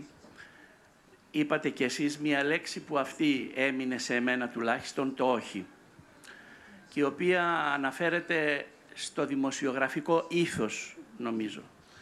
Και ρωτώ, αγαπητέ μου Τάσο, το δημοσιογραφικό ήθος, το οποίο υπήρχε και δεν το αμφισβητεί κανείς τα παλαιότερα χρόνια. Σήμερα, με τον τρόπο που δουλεύουν τα μέσα μαζικής επικοινωνίας, οι εφημερίδες, τα περιοδικά κλπ. που όλοι οι νέοι άνθρωποι είναι μπροστά σε μία οθόνη, ενώ παλαιότερα είχαν ένα μέντορα, είχαν ένα πνευματικό πατέρα στη δημοσιογραφία. Ποιος θα τους το διδάξει; Πρώτον, υπάρχει αυτό το ήθος. Και το δεύτερο που θέλω να πω είναι για αυτό που είπατε ε, ότι στα χρόνια αυτά της δημοσιογραφίας σας τρεις ή τέσσερις φορές αν έχετε ενοχληθεί από εργοδότες και τα λοιπά. Επειδή έζησα και το ξέρετε μια εμπειρία δέκα ετών έντονη στην Αρχιεπισκοπή με τα μέσα να μας κατακλείζουν, να μας βομβαρδίζουν και πολλές φορές να μας κακοποιούν. Ξέρετε ότι τότε εκκλησιαστικό ρεπορτάζ δεν υπήρχε στην αρχή, δημιουργήθηκε με τον Χριστόδουλο. Δύο-τρεις άνθρωποι ήταν ο Αλεξίου και ο Λαμπρόπουλος και ο... Λοιπόν, τότε γέμισε ο κόσμος με παιδιά νέα στην ηλικία, συμπαθέστατα και καλά παιδιά τα οποία μας είπαν ότι κάνουν εκκλησιαστικό ρεπορτάζ και δεν είχαν βέβαια ιδέα. Και πολλές φορές ερχόταν και μου λέγανε «Πάτερ, σε παρακαλώ, πες στον Αρχιεπίσκοπο να πει κάτι, να το πάρω εγώ σαν πρωτιά, να το πάω στον εκδότη μου». Γιατί μου είπε «Πρόσεξε, εάν δεν μου φέρεις κάτι από Χριστόδουλο σήμερα, ο οποίος πουλάει, θα χάσεις τη δουλειά σου». Αυτό είναι το. Αυτό το ήθος λοιπόν και η πίεση. Πώς;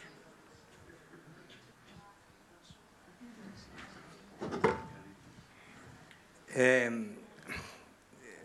για το ήθος πιστεύω ότι παρόλο ότι υπάρχει, ότι δουλεύει κανείς μπροστά σε οθόνη, ε, υπάρχουν αρκετές δυνατότητες να, να ανταλλάσσει κανείς ε, σκέψεις με, με μεγαλύτερους συναδέλφους ή με ανθρώπους που έχουν κάνει την ίδια δουλειά, γιατί πολλές ιστορίες είναι παλιές, δεν είναι όλες οι ιστορίες καινούργιες. Οι περισσότερες ιστορίες είναι παλιές. Ε, ε, υπάρχει, και υπάρχει αυτή η ανάγκη στους νέους συναδέλφους και πολλές φορές οι νέοι συνάδελφοι στρέφονται. Οι νέοι συνάδελφοι είναι καλύτεροι από εμάς. Ε, και, και είναι και πιο έξυπνοι και ξέρουν ότι ε, υπάρχει μια κακοτοπιά στην οποία ε, θα πάνε να ρωτήσουν, να δουν αν κάποιος έχει ξανασχοληθεί με αυτό το πράγμα. Δηλαδή, ε, στην καθημερινή ε, και στο Inside Story, αλλά στα ηλεκτρονικά μέσα λιγότερο, γιατί οι άνθρωποι δεν έχουν τον καιρό στα ηλεκτρονικά μέσα.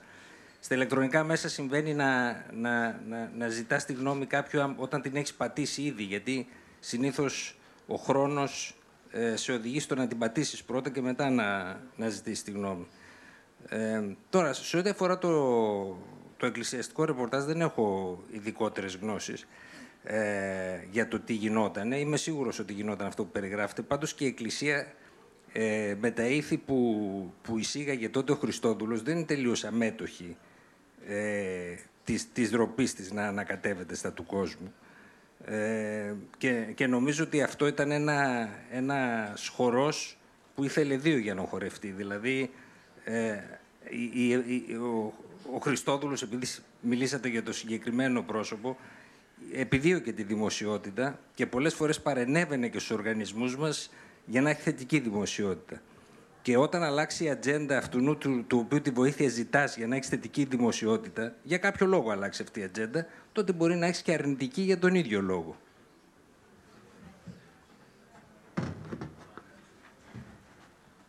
Ε, καλησπέρα. Λέγομαι Μία Κόλια, είμαι δημοσιογράφος κι εγώ. Ε, τα άκουσα με μεγάλο ενδιαφέρον όλα αυτά. Ίσως ο Μπερτράν να μπορεί να μου απαντήσει σε αυτό που θέλω να ρωτήσω.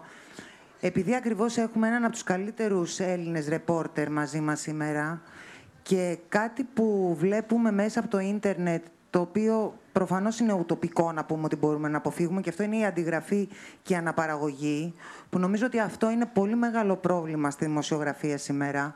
Μπορεί να είναι πολύ έξυπνα τάσο τα νέα παιδιά και πάρα πολύ καλά, αλλά είναι και πάρα πολλά νέα παιδιά που επαφίονται στο «Έλα μωρέ, δες το» και αντίγραψέ το, κάν το κάπως αλλιώς και τελείωνε. Εγώ αυτό που θέλω να ρωτήσω είναι ένα ντοκιμαντέρ του Τάσου, που όλο και πιο συχνά, για παράδειγμα το λέω συμβολικά, όλο και πιο συχνά βλέπω ότι κάποια δεν μπορείς να τα ανοίξεις να τα δεις. Αυτό θα μπορούσε άραγε να διευρυνθεί τεχνολογικά ακόμη πιο πολύ, ώστε να αναγκάζονται οι δημοσιογράφοι στην πρωτογενή είδηση, στο πρωτογενές ρεπορτάζ, που νομίζω ότι είναι πάρα πολύ σημαντικό. Όχι, δεν άκουσε τίποτα. Ναι, όχι, όχι, ε, ε, περιμένουμε τη μετάφραση. Sorry, I have not understood the, the, the question. Λυπάμαι, αλλά δεν έχω καταλάβει ακριβώς την ερώτησή σας. Την κάνεις μία πιο σύντομη, όχι, ε, και πιο σύντομη, αν μπορείς, πιο, πιο μεστή. Το ερώτημα είναι, εάν πιστεύετε ότι στη σημερινή τεχνολογική εποχή υπάρχει ένας τρόπος να αποφεύγεται δημοσιογραφικά η αντιγραφή και η αναπαραγωγή, ώστε να επιστρέφει ο δημοσιογράφος ακόμα και με νέα μέσα στο πρωτογενές ρεπορτάζ ώστε να μπορεί να καλλιεργείται πολύ περισσότερο και να είναι πιο αυθεντικό αυτό με το οποίο ασχολείται. Ναι. Μάλιστα.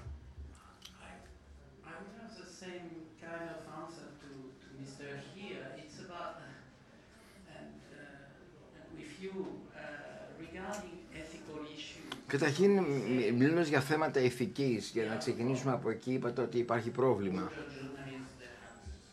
ε, ότι οι παλαιότεροι δημοσιογράφοι είχαν ήθος και ότι ίσως οι πιο σύγχρονοι μπορεί να έχουν τεχνολογία και γνώσεις, αλλά δεν έχουν σίγουρα την ηθική, την αδαντολογική συμπεριφορά.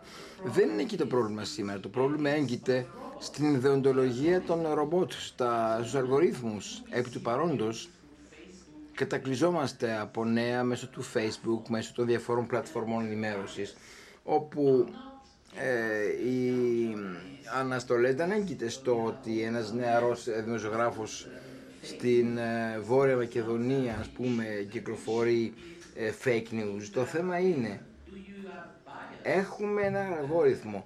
Αυτό δημιουργεί κάποια προσκόμματα, δημιουργεί κάποια κριτήρια ε, αποκλεισμού; Και προκαταλήψεων Σήμερα όταν μιλάμε για τα media δεν σημαίνει ότι ο πάροχος του περιεχομένου έχουν την ίδια άποψη ότι δηλαδή λόγω του νέου συστήματος ε, διάδοσης πληροφοριών και νέων το βασικό πρόβλημα δεν είναι και πάλι στο τέλος της αλυσίδας. Το γεγονός είναι ότι το πρόβλημα υπάρχει και στην αρχή της αλυσίδας.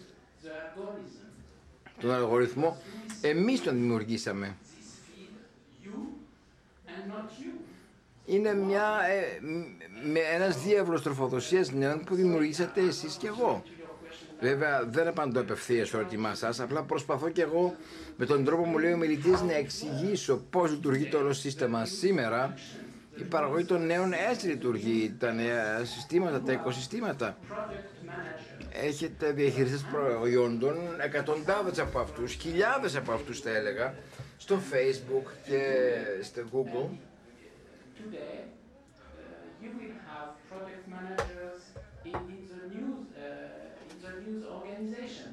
Δεν θα αργήσει η ώρα όπου θα δούμε ε, διαχειριστές προϊόντων και στον χώρο των οργανισμών ενημέρωσης.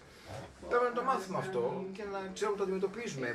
Αποτελεί βασικό στοιχείο μέσα στο οποίο να καταλάβουμε θέματα βαντολογίας. Ερώτησή σας. Γιατί θεωρώ ότι είναι λίγο κρίμα να υπάρχει αυτή η γενίκευση του νέος ή μεγαλύτερος δημοσιογράφος, ήθος ή τεχνολογία. Ε, δεν το λέω μόνο για σας. Υπάρχει...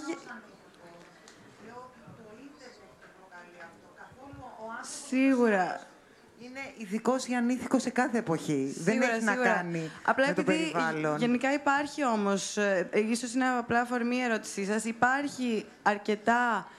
Εγώ δηλαδή το έχω ζήσει εμ, στην Ελλάδα. Ε, ε, υπάρχει η νοοτροπία του «Αχ, είσαι νέος, οπότε θέλεις απλά να τα κάνεις, ας πούμε, λίγο όλα εύκολα» ή ε, οι νέοι ξέρουν μόνο να ασχολούνται με το ίντερνετ και δεν θέλεις να γίνεις πραγματικός δημοσιογράφος the traditional way, ας πούμε. Αυτό δεν ισχύει. Δηλαδή, και δεν το λέω μόνο για, λόγω της δικής μου εμπειρίας. Θεωρώ ότι κάθε νέος άνθρωπος και όσοι άλλοι νέοι συνάδελφοί μου, όσους άλλους νέους συναδέλφους γνωρίζω, ξέρει πολύ καλά ότι έχεις να τρέξεις πολλά χιλιόμετρα για να φτάσεις στο, στο σημείο και να είσαι ε, confident, ας πούμε, να, να σκέφτεσαι τον εαυτό σου σαν δημοσιογράφο, να μπορείς να σταθείς δίπλα σε μεγαλύτερους δημοσιογράφους και εννοείται ότι ε, χρειάζεσαι την, ε, τη συμβουλή τους, να δουλέψεις δίπλα στους δημοσιογράφους, τους μεγαλύτερους ε, που έχουν εννο- πολύ μεγάλη εμπειρία. Πάντως δεν το εννοούσα Όχι, έτσι όχι, το- καθόλου. το καταλαβαίνω. Για τον τρόπο μιλάω της εποχής. Δεν έχει να κάνει με τους ανθρώπους καθόλου. Απλά... Και άλλωστε οι μεγάλοι είναι αυτοί που δίνουν την καθοδήγηση. Αυτό ακριβώς δηλαδή, ήθελα αν να ο πω. διευθυντής σου πει τελείωνε και μην βγεις έξω για να κάνεις ρεπορτάζ, δεν φταίς εσύ. Ό- Όχι, εννοώ ότι γενικά ο κάθε καινούριος δημοσιογράφος ε, θα προσαρμοστεί στο περιβάλλον στο οποίο θα έρθει. Οπότε οι- τους κανόνες που θα λάβεις α- από... ε, Είναι προϋπάρχοντες οι κανόνες σε κάθε εργασιακό περιβάλλον και για κάθε τομέα. Και ε, ένα τελευταίο μόνο μικρό πράγμα. Ναι, γιατί περιμένει Το εδώ και ξέρω. πολλή ώρα. Χίλια συγγνώμη, Μια απλά- ερώτηση ακόμα από τον Χρήστο Νιερίδη. Επειδή θεωρώ ότι είναι σημαντικό, όταν με ρωτήσετε στην αρχή γιατί έφυγα, δεν μπορώ να πω ψέματα ότι στο μυαλό μου, όντας νέα γυναίκα, υπήρχε πάρα πολύ το πόσο θα, ε, θα λάβω, ίσως όχι εκούσιο discrimination, αλλά μ, θεωρώ ότι είναι ένας αρκετά ανδροκρατούμενος χώρος και στην Ελλάδα δεν, δεν ξέρω κατά πόσο εμ, ρωτώνται άμεσα ερωτήσεις ε, α, και δι- διακρίσεων, ακόμα κι αν είναι από άποψη φίλου.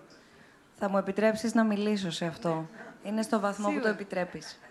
Είναι ανδροκρατούμενος ο χώρος. Αλλά υπάρχουν παραδείγματα. Ναι, εννοείται. Και δεν μιλάω για τη δική μου περίπτωση, μιλάω από τη δική μου εμπειρία. Γιατί υπάρχουν αρκετά παραδείγματα. Στο βαθμό λοιπόν που θα επιτρέψεις να σε αντιμετωπίσουν με τον τρόπο που λες, τότε θα σου συμβεί. Χρήστο. Γεια σας, λέγομαι Χρήστος Ιερίδης, είμαι από την εφημερίδα Το Έθνος, καλύπτω ρεπορτάζ media. Ε, υπάρχει τάση των slow news. Ε, αν θεωρήσουμε, καταρχήν, ε, πόσο βιώσιμο είναι αυτό το μοντέλο ενημέρωσης στα ψηφιακά μέσα και αν θεωρήσουμε ότι είναι μια μετεξέλιξη, μετασχηματισμός, αν μπορούμε να το πούμε έτσι, των εφημερίδων, ποιο είναι το μέλλον των εφημερίδων; Έχουμε και ένα πρόσφατο ε, έβριμα έρευνας που έγινε ενδεικτικά σε 8 χώρες της Ευρώπης που δείχνουν ότι οι νέοι μέχρι 30-35 ετών α, να έχουν εμπιστοσύνη ως προς την ενημέρωση που προσλαμβάνουν από τις εφημερίδες. Αυτό.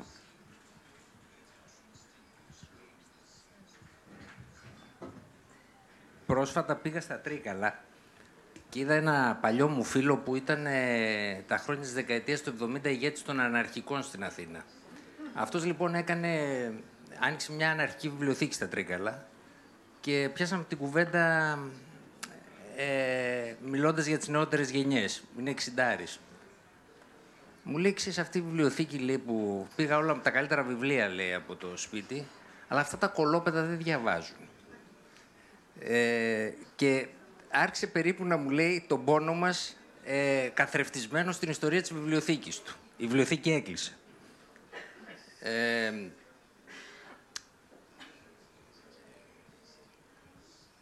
εμείς κάναμε μια προσπάθεια πριν τρία χρόνια, η Τατιάνα Καραπαναγιώτη, ο Δημήτρης Οξενάκης και κάποιοι που είμαστε γύρω-γύρω με βάση την εμπειρία ενός Ολλανδικού μέσου, του The Correspondent, να φτιάξουμε ένα long read.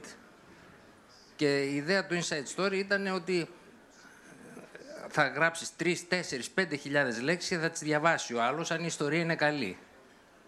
Ε, είδαμε ότι υπήρχαν πολλοί άνθρωποι που, ε, ενώ, ενώ οι περισσότεροι ανανέωναν τη συνδρομή τους, υπήρχαν πολλοί άνθρωποι, τον πρώτο χρόνο ειδικά, που ακύρωσαν τη συνδρομή τους γιατί δεν προλάβαιναν να διαβάζουν τα κείμενα. Θέλανε μικρότερα κείμενα. Και δεν ξέρω αν μπορούμε να ξεφύγουμε από αυτό. Νομίζω ότι ένας τρόπος να ξεφύγουμε από αυτό το πράγμα είναι ότι αυτό που λέγαμε κείμενο παλιά ε, δεν είναι πια κείμενο. Είναι ένα σύνολο από ψηφιακά δεδομένα που μπορεί να είναι και εικόνα και ήχος. Δηλαδή, δεν ξέρω τώρα αν είναι λίγο χοντρό αυτό που θα πω, αλλά αυτού του είδους η αφήγηση με ένα κείμενο πολύ μακρύ, αυτό μάλλον θα τελειώσει με τη γενιά μας χρειάζεται και άλλα πράγματα. Δηλαδή, χρειάζεται αυτή η αφήγηση, όπως αυτές οι multimedia ιστορίες στο New York Times ή της Washington Post, ας πούμε, που το κάνουν πολύ ωραία. Χρειάζεται να γίνει με διαφορετικούς τρόπους. Τώρα θα μου πεις πώς το κάνεις αυτό αν δεν έχεις resources. Ε, εδώ σε θέλω. Λοιπόν, και, και εκπαίδευση φυσικά, γιατί δεν είναι και πολύ εύκολο να τραβήξεις ένα καλό βίντεο ή να έχεις ένα καλό ήχο. Αλλά νομίζω ότι η, αυτή η ποικιλία στον τρόπο με τον οποίο ε, παραθέτεις την, την ψηφιακή σου αφήγηση. Μια ψηφιακή αφήγηση θα είναι αυτό. Δεν θα είναι ένα κείμενο, θα είναι μια ψηφιακή αφήγηση πλέον. Είναι ακριβώς αυτό που λέει ο κύριος Τέλογλου και στους New York Times γίνεται μια πολύ συνειδητή προσπάθεια να μην είμαστε απλά να μην είναι το focus απλά το digital journalism, να είναι το visual journalism. Δηλαδή, και μιλούσαμε πριν για τις, ας πούμε, μετεκπαιδεύσεις σίγουρα έχει να κάνει εντελώς με το πόσα resources έχει το κάθε μέσο. Οπότε, εγώ έχω την τύχη να είμαι σε ένα μέσο που έχει τα resources και μας έχει κάνει μετεκπαίδευση στο πώς να, ας πούμε, πώς να κάνεις, να κόβεις loops. Για να μην υπάρχει καν απλά φωτογραφία σε story το οποίο θα το ενισχύσει το να έχεις κίνηση χωρίς να υπάρχει ήχος. Οπότε δεν είναι ακριβώς βίντεο, δεν είναι ακριβώς φωτογραφία, είναι κάτι ενδιάμεσο για να κόβει και στο ίδιο το. και για να ενισχύει το άρθρο, αλλά και για να μην είναι μόνο μονότονο story. Ε, και επίσης χρησιμοποιούμε πολύ graphics. Το οποίο για μένα αυτό κάνει όλη τη διαφορά. Αλλάζει, έχει αλλάξει το πώς κάνουμε storyfy κάποια άρθρα. Π.χ. όταν έγινε η φωτιά του Grenfell, ήταν από τα πρώτα stories που ήταν βασισμένα σε graphics, τα οποία δούλεψα κι εγώ. Και ήταν ειλικρινά eye-opening experience, γιατί έγινε αναπαράσταση του πώς, ας πούμε, από διαμέρισμα σε διαμέρισμα πήγε μια ολόκληρη φωτιά που δημιούργησε όλη αυτή την τραγωδία. Που φυσικά είχε να κάνει με ρεπορτάζ ε, παραδοσιακό, ε, αλλά το πώς μετά αυτό το ρεπορτάζ ε, έγινε story μαζί με τα graphics ήταν eye-opening. Θα, επειδή έχουμε ξεπεράσει το χρόνο, ε, θα παρακαλέσω να είμαστε πολύ πιο σύντομοι και έχουμε μία ερώτηση αμέσως μετά σε εσάς για να ολοκληρώσουμε. Δεν είναι ακριβώς ερώτηση, είναι πιο πολύ ένα, μία προσθήκη σε αυτό που λέγατε προηγουμένως, επειδή δεν θα το πει ο ίδιος. Πριν από 7-8 χρόνια ξεκίνησε με την ε, προσωπική συμβολή του κυρίου Δρακόπουλου το Ideas Lab, που το συζητούσαμε και προηγουμένως, το παράδειγμα που παρουσιάσαμε στην συζήτηση με το CSIS. Αυτό ακριβώς κάνει το Ideas Lab, δηλαδή το γεγονός ότι παίρνει το, το προϊόν της έρευνας των fellows του, του συγκεκριμένου αυτού think tank και το κάνει εικόνα και το κάνει multimedia. Ε, δεν είναι μόνο εικόνα, μπορεί να είναι infographic, μπορεί να είναι χίλια δυο που εσείς τα ξέρετε πολύ καλύτερα από εμάς. Και στη συνέχεια, η New York Times, για παράδειγμα, πριν από δύο μήνες παρουσίασαν στο πρωτοσέλιδό τους προϊόν παραγωγής του Ideas Lab, το οποίο αφορούσε έρευνα που κάνουν σε σχέση με τους πυράβλους στη Βόρεια Κορέα. Όλο αυτό είναι πρωτοποριακό και είναι κάτι το οποίο ξεκίνησε με ιδέα του κυρίου Δρακόπουλου, συνεχίζει τώρα με άλλους οργανισμούς και εδώ στη γειτονιά μας και στην, ε, μέσα στην Ευρώπη. Και είναι, αν θέλετε, και για μας, που ακούγεται παράδοξο, αλλά σαν, σαν κοινοφελές ίδρυμα, το Ίδρυμα Σταύρος Νιάρχος, είναι και ο τρόπος με τον οποίο προσπαθούμε με το σπρώξιμο του ιδίου να, το, να δουλέψουμε τα νέα μας. Γιατί η αλήθεια είναι ότι τα μεγάλα κείμενα δεν τα διαβάζει κανείς πλέον. Τα δελτία τύπου δεν τα διαβάζει κανείς πλέον. Τα stories και τα ανθρώπινα stories βλέπε Humans of New York, αυτά έχουν μια μεγαλύτερη απήχηση, μια μεγαλύτερη συνάφεια σε αυτό που είμαστε όλοι και σε αυτά που μας ενδιαφέρει να διαβάζουμε και να μαθαίνουμε. Ευχαριστώ. Ευχαριστούμε πολύ την ε, Λένια Βλαβιανού. Χρήστο, δεν απαντήθηκε το δεύτερο σκέλος του ερωτήματός σου ή, ναι, έχεις δεύτερο το, ερώτημα; Το δεύτερο σκέλος της ερώτησης δεν απαντήθηκε. Δηλαδή, ως μετεξέλιξη των εφημερίδων, τα slow news, αν οι εφημερίδες έχουν Νο, μέλλον... Νομίζω απαντήθηκε, απλά κάπως ευγενικά. Είμαστε δηλαδή εν δυνάμει μακαρίτες. Ε, ε, εάν, οι εφημερίδες, εάν οι εφημερίδες προσαρμοστούν στο γεγονός ότι πρέπει να δώσεις μια ποικιλία ψηφιακής αφήγησης, θα ζήσουν. Εάν δεν προσαρμοστούν, θα πεθάνουν. Και ένα ερώτημα ακόμα. Ναι. Και εγώ είμαι από τους παλαιούς, γιατί έχω δουλέψει και σε εφημερίδες και σε περιοδικά. Μ' αρέσουν τα μεγάλα κείμενα, αλλά μ' αρέσουν να τα διαβάζω στο χαρτί. Στο ίντερνετ δεν θα διαβάσω ποτέ μεγάλο κείμενο. Πάνω από 500 λέξεις μου πέφτει πολύ και βαρύ. Ε, επειδή μιλήσαμε πολύ για fake news σήμερα, για την προπαγάνδα, για την παραπληροφόρηση κτλ. Πώς θα προστατευτούμε στο μέλλον από αυτό, πώς προστατευόμαστε ε, ε, διεθνώς. Υπάρχει κάποια αστυνομία, κάποιον που να εμπιστευθώ εγώ ως ε, ε αναγνώστης, ως ε, χρήστης του Facebook, όπως πούμε, μου βγάζουν μια φωτογραφία ενός προσφυγόπουλου που είναι ε, πνιγμένο στη θάλασσα και αρχίζουν κάτω είναι fake news, είναι fake news, είναι fake news. Ή μου βγάζουν τον γέρο στη Συρία που καπνίζει σε ένα ερυπιωμένο σπίτι, ένα ερείπιο από τους βομβαρδισμούς και μετά είναι fake news, είναι fake news. Εδώ στην Ελλάδα ακόμη μαλώνουμε αν αυτή ε, η κοπέλα η ξένη που σκοτώθηκε στο Πολυτεχνείο τότε στα γεγονότα ήταν μοντέλο της Avon ή ήταν η φίλη του Τάδε ή πράγματι σκοτώθηκε ή δεν σκοτώθηκε. Δηλαδή, ε, πώς θα εμπιστευτούμε αυτόν που ελέγχει την πληροφορία και τη βγάζει ή την αφήνει, γράφει ότι είναι fake news ή οτιδήποτε τέτοιο. Υπάρχει αστυνομία, θα υπάρξει; Τι θα γίνει; Μπερτράντ.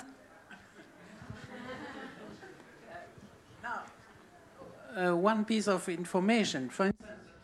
Εν είδη ενημέρωσης, ο πρώην αρχισυντάκτης του BBC πρόσφατα δημιουργήθηκε το Toys. Έχει να κάνει με τα slow news, ακριβώς αυτό που σας ενδιαφέρει να ακούσετε. Έχει να κάνει με την επιλεκτική ε, διαχείριση των νέων, το curation. Και για μακρύγορα κείμενα, αλλά όχι για μένα.